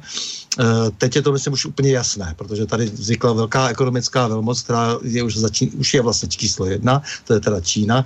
Eh, zdá se, že jakýmsi týlem je tak trošku Rusko, které je tak mezi tou Amerikou a Čínou, nebo jestli to správně člověk uhaduje, eh, do toho pak celá řada dalších zemí, které jsou nějakým způsobem silné, ať už je to Irán, nebo jsou to nějaké jiné eh, původně rozvojové země, to je otázka dokdy, že jo? protože dneska jako velká silná ekonomická entita roste Indie, tak dále. No co s tou multipolaritou, protože samozřejmě nejsou teď nějaká pravidla, nějaká pravidla být musí, eh, kdokoliv může přesně, jak si říkal, z jakéhokoliv důvodu něco províst, prostě mm, se nějak rozhodne eh, a neudrží ho někdo na úzdě. Teď jsme byli v poslední době svědky událostí ve Venezuele, rozjede se letadlová loď, pak teda pro jistotu nedojede, protože mezi tím se ty druhé dvě velmoci dohodly, že teda eh, dají najevo, že mají taky už sílu, eh, tak tam začaly přistávat nějaká, nějaká letadla. Eh, tak co eh, si myslíš, jako, že může být tou účinnou dnes vlastně v tom hodně rozbitém systému uh, účinnou obranou před takými konflikty, které by mohly znamenat i ten konflikt poslední? No, je to pravda, že ten mezinárodní systém se mění a bohužel co pomohlo tomu, aby se ten mezinárodní systém nějakým způsobem ukotvil, byly nějaké velké konflikty. Jo. To je prostě realita a celá řada těch procesů byla akcelerovaná tím, že se řešil nějaký konflikt, ať už to byly ty různé post eh, jalské nebo jalské a postupinské procesy. Takže já nechci to přivolávat, pámu, to nejsem takový blázen, abych tady nechtěl vyvolat nějakou konvenční nebo jadernou válku, to už je jedno, ale eh, to lidstvo potřebuje prostě nějaký mít velký průšvih, aby bylo schopno se dohodnout. Já myslím, že dneska to bude o to obtížnější, že ty si o tom hovořil, že se tady vytváří celá řada těch nových mocenských eh, center, které nejsou ochotni prostě zbavit se míry toho svého vlivu na úkor toho druhého. To znamená, že eh, bude docházet nějakému kolíkování prostoru. Já si myslím, že i to, co dnes provádí Donald Trump eh, z hlediska právě Čísko, americký stav, americko-evropský stav a další, že to je další kolíkování prostoru, je aktuálně od dnešní návštěva eh, Velké Británie také o ten svědčí. On se vymezil několikrát proti, řekněme, Evropě, respektive Evropské unii až mi to tam nebylo moc příjemné to poslouchat, protože na jednu stranu má pravdu v řadě věcí, na druhou stranu máme takový problémů sami ze sebou, že nejsme schopni zvládnout by ten nedůstojný průběh toho Brexitu, za který si myslím nejenom mohou, nejenom tedy eh, jaksi britský parlamentarismus, ale i určitá neústupnost některých lidí na druhé straně, kteří si léčí nějaký svůj vlastní antibritský komplex. Takže já si myslím, že by to musel být nějaký větší velký průšvih, který si samozřejmě nepřeju. E, na druhou stranu ona i paradoxně ta studená válka taky něčemu prospěla. Že bylo jasno, kdo je přítel, kdo je nepřítel, jestli toto se nějakým způsobem také zadefinuje. Neříkám, že na sebe mají mířit jaderné zbraně, ale také to pomáhá k tomu, že ty státy se spíš zase domluví pod tím tlakem, takže celý komplex těchto těch věcí, ale že by to bylo na nějakém velkém, velkém základu dobrovolnosti, to si nemyslím. Tam prostě bude muset být nějaký takový vnější tlak, buď politický nebo ekonomický, aby se to rozejbalo. Teď si vzpomeň, jak dlouho se mluví o Eh, o reorganizaci Rady bezpečnosti, třeba OSN, nebo o vůbec další věci v rámci systému OSN a nic se ta leta letoucí nehýbe. Takže říkám, tam musí být nějaký velmi silný eh, podnět a nějaký tahoun toho. Já to teď momentálně v této současné situaci nevidím. Teď se někdo kolíkuje prostor, počínaje Indii přes Rusko, Čínu, Spojené státy, ale i další státy jako Japonsko. Třeba málo se o tom mluví, že Japonsko začíná vyzbrojovat a tak dále. E, další věc e, velmi, bych řekl, podstatná z našeho pohledu a teď asi vyděsím nějaké posluchače, je to otázka nákladů na zbrojení v Evropě, jsou to ta pověstná 2% HDP na zbrojení, což já teda považuji za poměrně teda velké zjednodušení celé té věci, jenom jedno číslo za všechno, za všechny. Německo v současné době vydává na zbrojení zhruba asi 50 miliard euro. 2% německého HDP jsou je 105 miliard euro ročně by Německo mělo vydat na konvenční zbrojení. Já se jenom ptám, jestli Evropa, respektive svět je připraven na to, aby Německo garantovalo naší vojenskou bezpečnost jako nejsilnější vojenský subjekt v Evropě. Já si myslím, že na to připraveni nejsme a teď nejenom v České republice, ale i v Holandsku, ve Francii a v dalších státech. A teď si teda veme, že by se měla zahájit diskuze o tom, dobře, jestli Německo má být takhle vojensky silné, tak mu dejme jaderné zbraně. A jsme na to připraveni? Já si myslím, že na to taky připraveni nejsme. Takže já si myslím, že na jednu stranu e, hásáme nějaké principy, ale na druhou stranu jsme proti té, to naplnění těch principů. No tam přece už jako byl jakýsi náznak, eh, to, to, to, ten pokus vytvořit tu armádu s francouzi, nebo respektive zejména s francouzi se dohodnout, by znamenal pro Německo přístup k jaderným zbraním, které má Francie. No přesně tak, já jsem o tom mluvil s okolností, jsem toto, tu myšlenku, o které jsem teď mluvil, k jednomu francouzi, no ten úplně malé spaze židle. Říkám, jste se zbláznil, tohle to my v životě nedopustíme, aby se Němec dostal k jaderným zbraním. Že? Takže to, to je prostě, to je, to je jak blbejk na dvorečku, jak se říká. Že? To se říkalo moc krát, a bylo demilitarizovní pásmo e, po první světové válce v Poríní porůří, jak to no. dopadlo nakonec celé. No. E, a, a nakonec ty nějaké eh, bezpečnostní mechanismy se začaly vytvářet až po tom šíleném kataklizmatu. No to je přesně ono, jak jsem o tom, o, těch, o těch katastrofách mluvil, ale říkám, já to nechci přivolávat, chajím pámbu, ale říkám znovu, Eh, ten, ten mezinárodní společenství, neříkám normálně lidi, kteří žijou ty normální životy a, a myslí to všechno dobře, ale spíš ty koncerny, když to řeknu takovým tím, tím leninsko-marxistickým pojetím, eh, tak ten, ten mezinárodní kapitál prostě si samozřejmě taky říkám znovu, koliko je prostory získat těch ekonomických zájmů, nebuďme naivní, mluvili jsme o Huawei, to jsou všechno věci, které se nám prostě tady zbíhají a které je minimálně potřeba vědět za prvé a za druhé mít tu ambici, já zase vracím obloukem té koncepci zahraniční politiky a té síle té zahraniční politiky, mít ambici a možnost a vliv ty věci nějakým způsobem ovlivnit v tom našem českém národním zájmu. A je otázka, do jaké míry my jsme toto schopni prostě dělat a do jaké míry máme na to tu politickou reprezentaci, která tento, myslím historicky viděno, tento zájem je schopná prosazovat. No, mě spíš jde o to, jestli jsme schopni vůbec analyzovat a upřímně, objektivně analyzovat, jestli máme dost odborníků a jestli chceme, aby vůbec něco analyzovali, tu situaci, abychom byli na některé kroky připraveni, abychom alespoň věděli, co můžeme očekávat. Já mám pocit, že ani to neexistuje.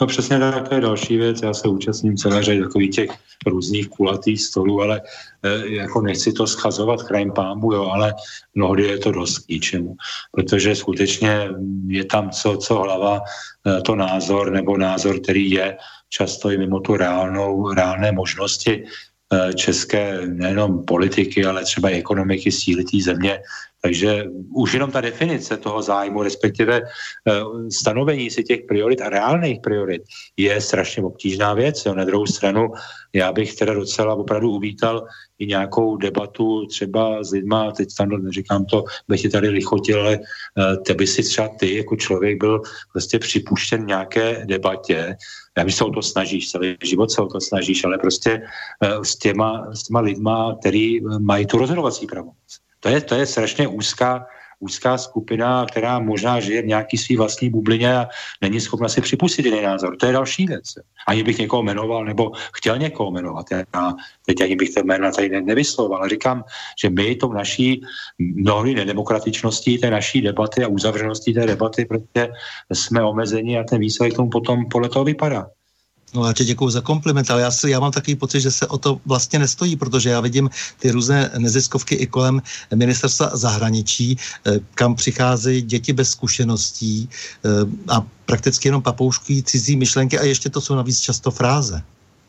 No a to je další věc, že dneska tu máme vlastně úplně novou generaci prostě lidí jako nic proti ním, prostě třicátníci, pětatřicátníci, kteří právě prošli tou bruselskou mašinerii, teď mám na mysli nějaké ty různé think tanky a, a třeba různí asistenti asistentů někde v komisi nebo v Evropském parlamentu. A já si myslím, že třeba, já teď se jaký nechci dotknout, ale Manfred Weber, já si troufám říct, že znám strašně moc německých politiků, z té německé politiky za ta léta, co jsem tam žil. Já jsem Manfreda Webera, který dneska kandiduje šéfa komise v životě nikde, nikdy v německé politice nepotkal. Ten byl jenom v Bruselu. A to je přece hmm. blbě, ne? To je přece blbě. To je no, člověk, který si měl, který si měl projít, prostě, který si měl projít komunální politik. Já možná, že byl nějaký komunální, aby mu nekřivdil, ale který to měl ty stupínky od si vyšlapat a, a být, mít měli nějakou zodpovědnost. Já mám pocit, že v tom Bruselu ty lidi tu odpovědnost prostě nepocitují. To je ten problém.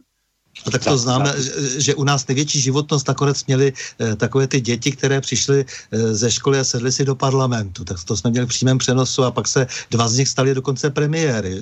Myslím tedy no. Grosse a eh, Sobotku. To, to, to prostě pro mě bylo neudržitelné už jenom z tohoto hlediska. Prostě celou dobu seděli v parlamentu, tam dělali něco, co, co po nich chtěl vlastně někdo jiný pouze a pak dokonce předsedali vládě. No já ti řeknu, já jsem byl také v životě v situaci, kdy jsem byl vytipován na minister zahraničních věcí. Mně se v ten moment rozklepaly kolena, těch úřednických vlád zdůrazňuje, ne žádný politický strany. A já jsem řekl, že ne. Protože jsem cítil, jak bylo 337 a 30, jsem cítil, že na to nemám tu sílu.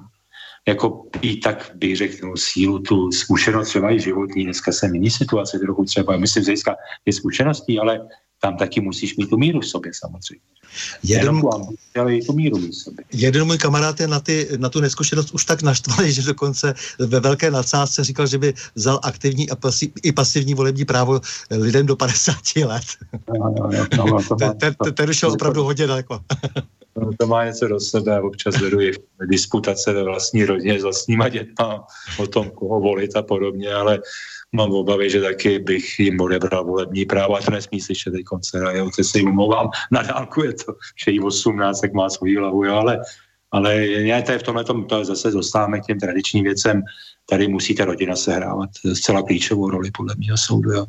A taky, taky si vychoval dítě a tak dále, takže ví, o čem mluvím, jo, že to prostě, ta rodina je strašně klíčová, důležitá, že po všech stránkách. Ano, právě ten útok na rodinu, který je dnes všeobecný, je největší zvěrstvo, vlastně, které se děje v té euroamerické civilizaci. To já považuji za vůbec to je na, na prvním místě pro mě prostě velký problém. No, přesně, přesně tak, souhlas přesný souhlas, já to prostě odmítám a my jsme se nechali manipulovat do nějaké situace, která je uměle vytvořená podle mého soudu, že my posloucháme, eh, teď zase nechci tady se nikoho dotknout, omlouvám se mu na dálku možná, ale prostě zcela menšinový názor a děláme z toho většinový názor a to si myslím, že eh, nás bude stát jednou, jednou hlavu jako, jako lidstvo.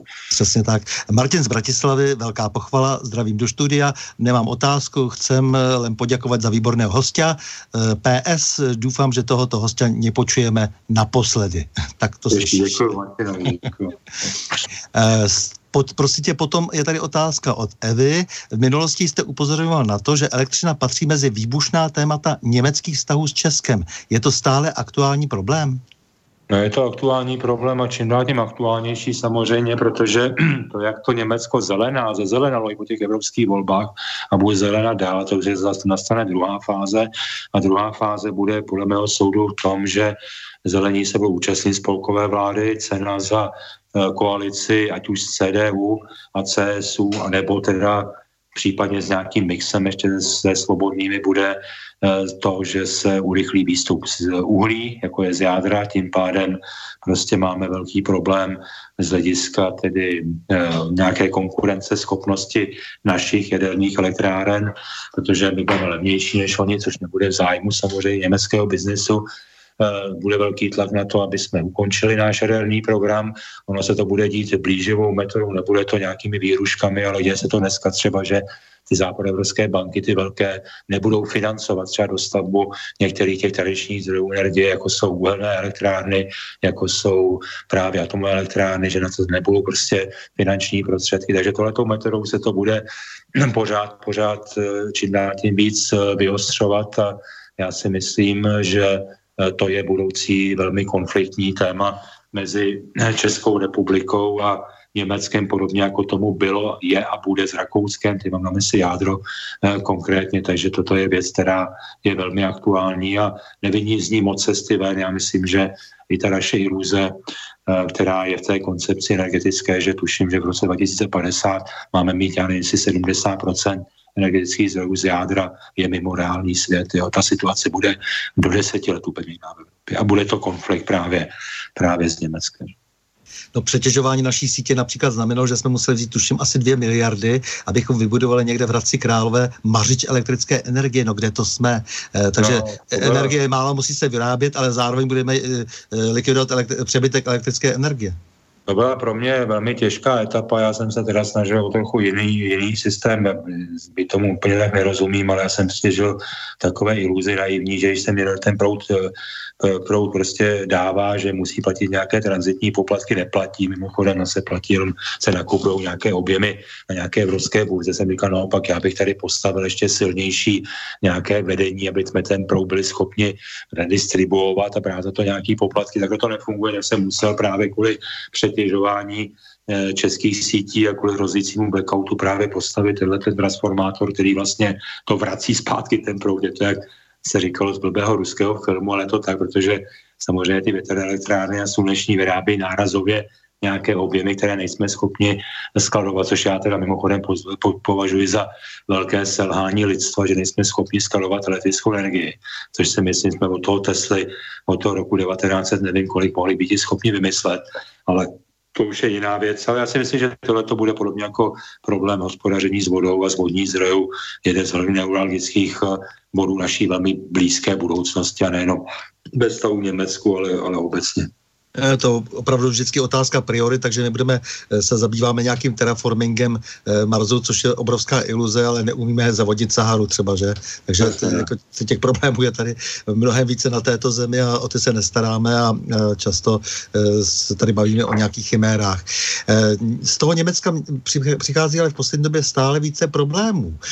Samozřejmě nejenom ta multikulty politika. Nejenom to, že je vidět, že ty Němci stále ještě mají ten velký komplex eh, z té druhé světové války, který je do určitý míry oprávněný a z části třeba neoprávněný v nich živen, eh, takže potom eh, jak si dělají to co, to, co dělají a hlasují pro to, pro co hlasují. Ale třeba teď se dozvídáme, že se třeba přistávají letadla s vypnutými transpondéry, to znamená, že, že pro běžného běžného občana, který sleduje letecký provoz, tak jsou neviditelná a přiváží imigranty do Německa na veliko. E, dokonce nějaké takové letadlo bylo prý zaznamenáno i na Rozini. E, co, si, co si myslíš o této e, zadní politice? No já si nedělám iluze, že tyto věci běží. Samozřejmě je to těžko mnohdy prokazatelné. Na druhou stranu dneska v tom letovém provozu se vlastně neutají nic. Jo. Je, tam, je tam trošku víc, teda teď se to hodně medializovalo v Německu. Vadí třeba to, že z německého území vzlétají americké drony, které zasahují prostě proti něk, někomu někde prostě bez jakéhokoliv mandátu a souhlasu té země. Že jo. To mi přijde taky šílené na druhou stranu málo se to ví Německo. Do dneška, teď se na, na mě němečtí přátelé asi budou zlobit, prostě není plně suverénní země, že Německo nemá vlastní ústavu, že jo, má základní zákon něme, podstata Německa, až to hodně zjednoduším, mluvám se za to, je postavena na postupimské dohodě a tak dále, že jo, takže to jsou věci, které jsou samozřejmě s tou plíživou politikou. Já mám Eh, musím říct, že dneska, jak jsem, jak študuju ty aktuální věci, které se v Německu dějou právě po odchodu předsedkyně sociální demokracie a poté, jak se ta koalice, velká koalice v Německu otřásá. Eh, Stando, já teď řeknu jednu myšlenku, eh, která, nevím, nemusí se mnou souhlasit, ale já si myslím, že Německo je jediná země, která přímo ovlivňuje vnitřní politiku České republiky. Že to není ani při ústě Slovensko, ani Polsko, ani Rusko že je to Německo, je to danou tou provázaností ekonomiky. A druhá věc je to ta historická zátěž, která tady je. A si vzpomeňme na ty některé volební kampaně, nebo na tom, na čem 40 let stál komunismus. Já si pamatuju, jeden z nejsilnějších mých životních zážitků byl eh, v roce 1990 v Domažlicích na náměstí, eh, kde probíhala společná přísaha vojáků Bundeswehru a Československé lidové armády. Já jsem byl v roce 88 na vojně a my jsme se v politickém školení mužstva učili, jak nás ten Bundeswehr tady všechny převálcuje, jak je to nepřítel velký. Tak pro mě ten okamžik eh, tohoto, tý vojenský přísled byl strašně silný. Když jsem si říkal, Hergorit, já jsem proti měl vlastně, jsem se proti ním cvičil, měl jsem tu zbraň v ruce a my jsme schopni se domluvit. Já vím, že to může být jako kliše, na druhou stranu to s tím samozřejmě, s tím celkovým, eh, celkovým aranžma eh, má, má souvislost, takže to Německo je potřeba sledovat a jak jsem řekl, já jsem na základě posledních událostí, které se tam děly, poměrně neklidně v tom, že není v našem zájmu, aby v Německo nefungovalo. Jak ekonomicky, tak politicky, protože to bude mít přímý vliv na Českou republiku a i na Slovenskou republiku díky provázanosti těch ekonomik a, a ten vliv může být fatální v tom, že nám tady třeba stoupne o 5% budou nezaměstnanost a to si taky si troufám říct nepřejeme. Takže já si myslím, že to je na místě to Německo sledovat a ty jsi to řekl správně i při těch excesech, které se tam děly, eh, typu té řízené migrace a toho, že se jim některé věci nedaří, že Němci jsou občas jako slon porcelánu, na druhou stranu jsou natolik silní, že my si nemůžeme dovolit eh, s nimi míti špatné stavy. Nemusí se mnou souhlasit, nebo nemusíme s náma souhlasit někteří další posluchači, ale to je moje reálná zkušenost posledních 30 let. Já s tebou souhlasím, ale právě proto se naopak musíme umět i vymezit. Nedá se nic dělat a to je vlastně ten um a ta síla těch politiků. Jestli něco takového pokud budeme podřizovat, podřizovat vlastní armádu Bundeswehru, tak eh, tím, jsme, tím ztrácíme v podstatě suverenitu. My, my, se musíme, my se musíme umět ozvat, a ty jsi zmiňoval tu Čínu. Eh, Číňa, samozřejmě to je úplně jiná mentalita, ale on tvojí vstřícnost mnohdy bere jako tvojí slabost. Přesně a to, co si my myslíme, že mu my děláme jako dobře, tak vás, nás to vlastně v jeho očích oslabuje. S Německem je to podobný, ale ale jinou, jinou formou. Jo. Ono je to, do té mentality člověk musí umět proniknout, jak jsem mluvil eh, na konci té první části o té rodinné historie, dodatečně se na to omlouvám, že to je moje osobní věc a nemám to táhat do takového hovoru. Ale to je taky hrozně důležitý z hlediska nějaký vnitřní balance že máš jeden pohled, i ten druhý pohled, ten jeden pohled té vyhnané familie po těch sedmistech letech a ten druhý problém té postižené familie. A ty si musíš najít v tom prostředku eh, tu spravedlnost nějakou pro sebe vnitřní. A tohle je strašně důležitý a to platí pro tu základní politiku. Já můžu vyhrožovat někomu, můžu prostě zvedat hlas, můžu se ohražovat, ale musím mít tu vnitřní sílu, abych dokázal prosadit to, co chci. Jenom to křičení prostě nestačí. A to platí pro Německo x násobně, že musíš mít, a zase jsme zpátky u té koncepce, nějaký jasný model fungování, ale model já pán, ty pán. A kvůli tomu jsme mimochodem dělali tu deklaraci, kvůli tomu jsme i normalizovali, ty musí slova použiju, ty česko-bavorský vztahy, což já mimochodem považuji za jeden z největších úspěchů eh, české, české zahraniční politiky po roce 93, jsme dokázali se s tím Bavorskem domluvit a já vzpomínám, a jedno, jestli to byl Helmut Kohl, Gerhard Schröder nebo Angela Merkel, každý rozhovor, každého německého kancléře začínal větou, co budete dělat se sudeckými Němci. Až do roku 2012, kdy jsme to víceméně nějakým způsobem díky Zrehoferovi zmiňovanému narovnali, začínal ten hovor s Merklovou. Děkuji za to, že se nám podařilo tenhle ten kámen odvalit. Takže já si myslím, že se dají udělat věci, ale zase musíš jednat eh, z pozice nějaké sebevědomosti, osobnostní pozice, musíš mít umět i co nabídnout, musíš umět držet slovo, ale to jsou prostě pravidla, které neplatí jenom v diplomaci, ale i v normálním životě samozřejmě. Jasně, jsou známí poslanci, kteří samozřejmě křičí jenom dovnitř země a potom, když přijedou do Bruselu, tak mlčí. Jo, jeden, má, známe jedno takového eh, opět zvoleného europoslance, který vždy ostře, e, ostře útočil na sudecké Němce, ale zase potom šel za Berndem Posseltem a e, žádalo, že by rád u něho e, zadarmo přebýval s rodinou, protože tam mají zajímavé vykopávky, tak jako to jsou... To, to, to, to, to, to, to, to je košily a kabátu, že jo? přesně tak, že jo? prostě si bude hrát ten svůj zájem doma, ale to, je, to ne, neplatí jenom pro europoslance, to mnohdy bohužel platí pro další české představitele, neříkám, nebudu nikoho jmenovat, ale neměl český, to platí pro všechny, že doma jsme hrdinové a venku jsme hold uh, buď ve webejku, nebo jsme malí, nebo si nedokážeme ani říct, co chceme pořád. No a proto v té souvislosti určitě je zajímavý českoruský, eh, teda českoruský, německo-ruský vztah. To znamená Nord Stream a věci s tím související a vztah eh, ke Spojeným státům. Eh, vlastně té nesvobodné, nesvobodné německé země. No, to je zase celý komplex otázek, který si tady otevřel. Já možná jenom krátkou reflexi se pokusím, co se Nord Streamu týče.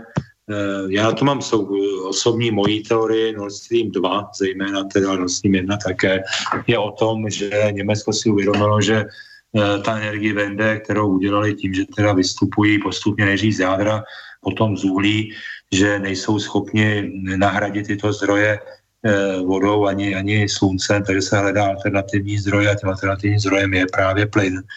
A ty dodávky toho plynu z toho Ruska jsou pořád ještě ekonomicky viděno nejvýhodnější. Já si myslím, že Nord Stream 2 se podaří dostavit už i kvůli tomu, že Dánsko pravděpodobně bude souhlasit s takovou tou oklikou, e, tou druhou stranou, tam tím banánovým, nebo jak tomu říkají, průsmykem. E, takže já, a to zase mluvím i za prezidenta, máme, myslím, jasný názor, že v našem zájmu, aby se Nord Stream 2 Eh, postavila, protože Česká republika tím pádem zrůstá jeho, její význam jako transitní země, má z toho nějaké poplatky. Jestli se podaří nalézt nějaký díl s Ukrajinou, aby Ukrajina prostě nebyla vyřazena z těch uh, Eh, vůbec těch procesů toho tranzitu. O tom se také jedná v současné době i díky vlastně těm českým distribučním sítím. Dneska Ukrajina může čerpat plyn ze západu, není, nemusí být závislá úplně na tom východě a tak dále.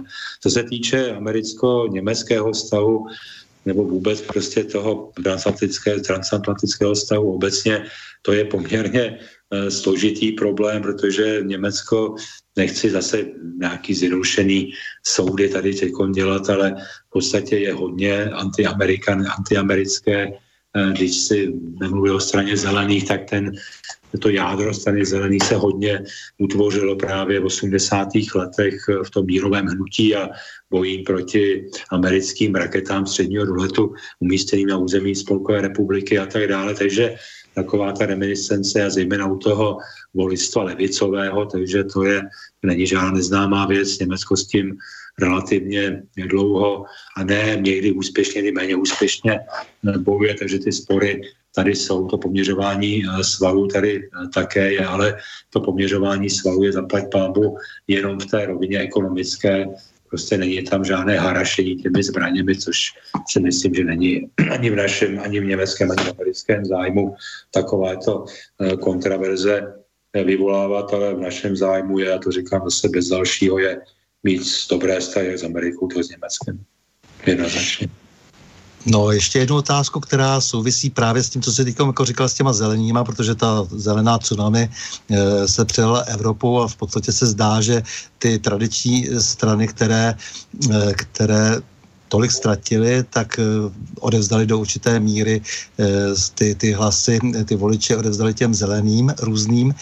Eh, to je přece veliký problém Evropy, protože ti zelení do značné míry podporují svou aktivitou mafie, protože to známe třeba u řepky. Eh, teď se hodně hovoří o auditu Evropské komise, eh, zpráva teda k Babišovi, o jeho střetu zájmu, ale přece ten problém leží v samotném Bruselu, takže ti, co protestují vůči Babišovi, musí protestovat proti celému systému.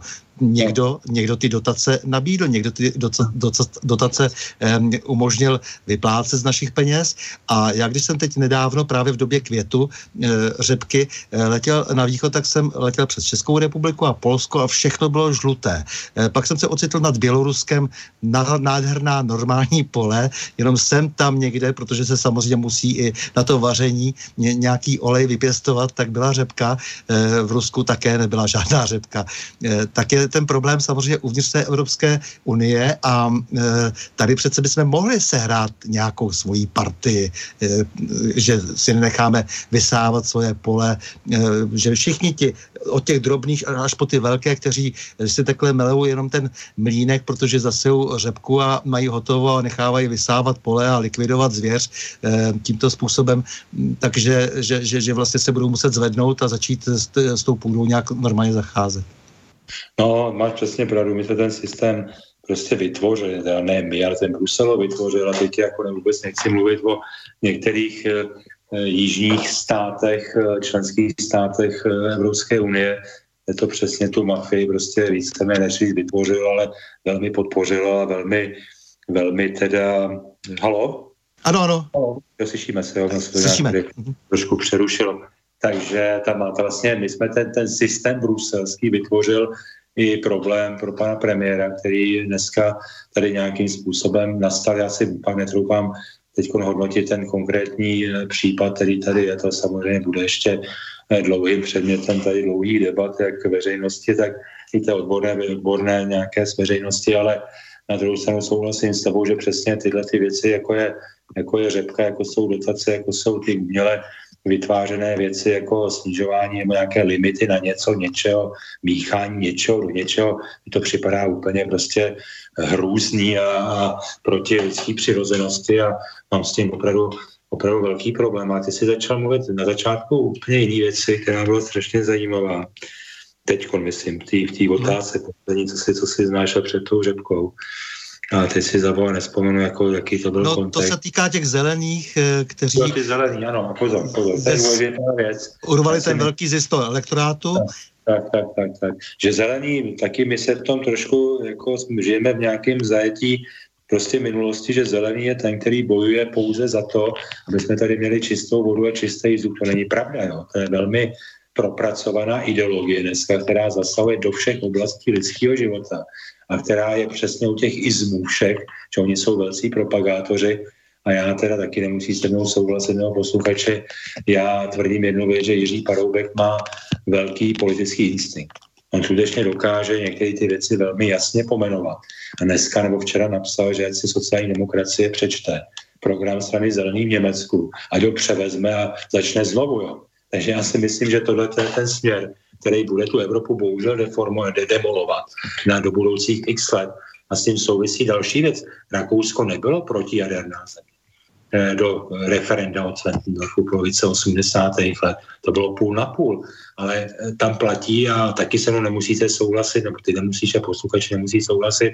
Já si myslím, že čím ta země jako žije v nějakém aspoň pofiderním blahobytu, tak žijím tím, že tím víc jakoby zelená v tom smyslu, že tím jako si říká, já chci mít taky tady, nechci mít nějaký tezi, kouřící elektrárny a něco, o čem nevím, co to vlastně udělá, jádro a tak dále. Takže my se tím směrem taky nějakým způsobem řítíme. U nás to nejsou zelení, ale u nás jsou to třeba piráti, že si myslím, že u nás býti nějaká silná nebo silnější scéna zelení, že řada lidí, kteří volí Piráty, dneska volí třeba stranu zelených, ale to je otázka jenom, jenom nějakého vývoje a znova se k tomu vracím. Ono to neplatí jenom pro tu ekonomiku, ale i pro tu politiku, že to, co se v tom Německu odehrává, nějakou, po nějaké době doputuje i do té České republiky. Ano, ne, naopak, já si pamatuju na pana prezidenta Gauka, bývalého německého, který byl v Praze, účastnil se připomínky 17. listopadu na Albertově eh, před těmi dneska už eh, pěti lety, to možný, ano, kde tam se házely ty vajíčka tenkrát a bylo to velmi takový nechutný, musím říct. Já jsem ho doprovázel už jako náměstek ministra, nebyl vyslanec a on z toho byl celý špatný, říkal, no taková zloba, co to má být. No a do roka, do dne v Budišíně měl to samý kdy teda bývalí občany, bývalé NDR, tam napadly vajíčky, já nevím, co vším možný. Takže to je věc, kterou nelze ignorovat. Prostě tady si něco té společnosti děje a je to potřeba minimálně mít na paměti a vzít to na vědomí a snažit se prostě uh, mít na to aspoň nějaký názor, když už nic jiného tak minimálně třeba si uvědomit, že je tady nějaká taky stopa peněz, že? A že vlastně ti nadnárodní manipulátoři si právě ty eh, naivní mladé lidi, kteří eh, chtějí zachránit a spasit svět, eh, platí jednoduše, nebo si platí alespoň ty, kteří je potom eh, svolají a vedou je eh, do, té, do, té, do té bitvy. Eh, tady bych jenom připomněl ještě eh, Václava Klauze, který kdysi velmi hezky rozlišil eh, ekologisty a ekology. Eh, je, to, je to pro mě úplně stejné rozlišení jako třeba jako, jako nějací političtí ideologové, kteří vystudují e, e, politologii nebo sociologii, ale ty skuteční politologové ti vyrostou až v těch 50 letech, když už mají nějakou zkušenost a mají nastudováno. Tak ekologové to jsou také ti, kteří zvládnou e, celou řadu oborů, jsou interdisciplinární a třeba po, tě, po té čtyřicíce e, mohou e, kvalifikovaně e, mluvit o klimatu a, a o, ekologii, ale e, to, že někdo zneužívá dětí, e, to jsme zase u toho, jo, jako nakolik vlastně mají e, nějaké děti v 15 letech o čemkoliv rozhodovat. No, přesně tak, jako já, já přesně jak říkáš, Oni jsou ty ekologové svůj potřební, že v některých věcech, když je nějaká ropná havárie nebo něco, aby dokázali vyhodnotit dopady prostě na ten, na ten cyklus nějaký tady, co může nastávat, ale ten zneužívání a vyrábění z toho eh, prostě politických témat a nátlakový skupin a zneužívání těch dětí 15 letých, ta, ta Gerda, nebo jak se to ta dívka jmenuje, to je přesně, přesně ten příklad tohoto, jako ano, já neříkám, ne, taky o tom vedu diskutace už zmiňovanou můj 18 letou dcerou, já jí neberu ten názor, ale říkám, prosím tě, Andulko, nenech se manipulovat těma lidma. Jako ona říká, no tati, já na tu demonstraci jdu, ale, ale, ale třeba bych nešla, tak mě třeba mít spolužáci se se mnou bavit. To je taky špatně. Samozřejmě. No ten, samozřejmě ten nátlak v těch e, bublinách těch lidí je, je, je šílený, protože já už jsem zažil několik takových příkladů, kdy, kdy ti lidé opravdu vyzývají své kolegy, je to teda zejména v, pražské, e, v pražském kavárenském prostředí e, mezi umělci a tak dále, aby s nima chodili, aby si dali pozor, dokonce už výhrušky, jo, takové trošku rudé koutky, to jsou jak z 50. let. No, bohužel to je taky taková česká, česká specifika. Pan prezident se mě včera ptal, jestli nevím, jako dochodí na ty demonstrace, tak jsem mu říkal, pane prezidente, nevím, já tam nechodím, jo, takže nedokážu říct, jo, ale já to nechci snižovat, samozřejmě je to projev demokracie, ale zase, to zase souhlasím s premiérem Babišem, tak prostě ať si založí politickou stranu, ať se pustí do nějaké soutěže e, politické. Já teď vzpomínám na Ivana Davida, kterého jsem slyšel v nějakom našem společném kroužku a, a ten člověk uspěl. Dneska jasně, Evropa, je europoslancem, uspěl v té soutěži. Ano, zaplet mu za něj. Dostal kolik tisíc eh, preferenčních hlasů a uspěl. A má legitimitu k tomu říkat to, co říká a on má úspěch u voličů. Tak to prostě má být, tak ať si to teda zkusí, pán dámy a pánové. To se musí založit, odpracovat si to, obězit si to, ty voliče přesvědčit a, a získat, získat těch, těch, já nevím kolik, 10, 11, 12% Prosím. Tak eh, máme tady ještě ten telefon, když už mám tu exkluzivitu od pana šéf-redaktora, eh, že mohu přetahovat, eh, tak ještě se tě někdo chce zeptat, na co si. Jo, děkuji. Do, dobrý den, dobrý, dobrý večer, aj ta Igor zdraví. Ináč, pani, ja není som zelený ani nejaký, ale tak vám poviem, ja sa vás pýtam. Pepsi-Cola, Coca-Cola, keď tu prišla do Čech a na Slovensko, v čom bola balená? Skle. Jednoducho dneska tieto firmy predajú, zarobia e, e, tieto e, ako super, či reťazce zarobia takisto Tesco a tak ďalej, nebudem menovať, a jednoducho občan alebo tento človeče ty zariať, čo s tým bordelom. Sa pozrite, Indonézia už začala vrácať. Sajrajc, odkiaľ prišiel do Ameriky, e, do tohoto, do Anglicka a do Austrálie. Jednoducho, prosím vás, jak sa nespamätáme, jedno, alebo štrajkovali u nás. Tí Greenpeaceáci sa ho tam vešali týmto. Prosím vás, a prečo, prečo neštrajkujú Greenpeaceáci? Proč, prosím vás, položte prosím otázku, ať eh, to už můžeme ukončit, já, už máme už je pokročilý čas. Já otázku, prečo neštrajkujú Greenpeaceáci v Maďarsku proti MOLu, kde sa ide postaviť jako na Sajrajc pre celou hmm. Evropu. Na Děkujem, dě, díky za otázku. Díky a už eh, no. poprosím, Rudolfe, máš na to nějakou odpověď? No, odpověď mám na to, že zase my se musíme prostě to se u toho mezinárodního biznisu, jo, že vlastně někomu děláme užiteční idioty v tom smyslu, že tohle to prostě přijímáme na naše území. To je taky problém, že jo, vývozu odpadu z Německa do České republiky, taky se to omezilo, ale zase jsme u toho, my se tomu musíme umět postavit a prostě poslat to tam zpátky. Nic víc, nic víc. Takže Milý Rudolfe, já ti srdečně děkuji opravdu za skvělý rozhovor a klobou dolů před tvým umem a jednoduše prostě před tvou profesionalitou, jakou si e, prosazoval vlastně a prosazuješ e, zájmy naší země. Ono je to dost mravenčí práce a není tak nápadná pro ty, kteří pozorují zvenčí, což je samozřejmě v povaze té tvé práce diplomata. E, to by si měl také každý posluchač uvědomit. E, takže ta určitá zdrženlivost a tato je filigránská kuloárová práce tě zdobí a e, vím, že ti je naprosto vlastní a že si na tomto poli odpracoval strašně moc a že ti máme za co děkovat. No a když bychom měli prostě více diplomatů, více takových lidí, jako jsi ty, kterému se právem přezdívá pan Střední Evropa, tedy velký respekt. No, Sando, moc děkuju, červenám se tady za tím, za tím oknem, to koukám ven, ale potěšil si mě já moc děkuju za pozvání já jsem po dlouhé době měl pocit, že mluvím eh, ve svobodném světě a se svobodným člověkem a že mě poslouchají svobodní posluchači a že můžu mluvit o svobodního rádia. Děkuju za to a přeju hezký večer, dobrou noc. S vámi, milí posluchači, se také loučím a to s přáním mějme se rádi, buďme svobodní, zpříjmení, nevěšme hlavu. Stůjme při svých bližních i národech. Nepřátel se nelekejme a na množství nehleďme. V pořadu na Prahu změn se uslyšíme opět za týden v pondělí 10. června v obvyklých 20 hodin a 30 minut, tedy naslyšenou a do počutia.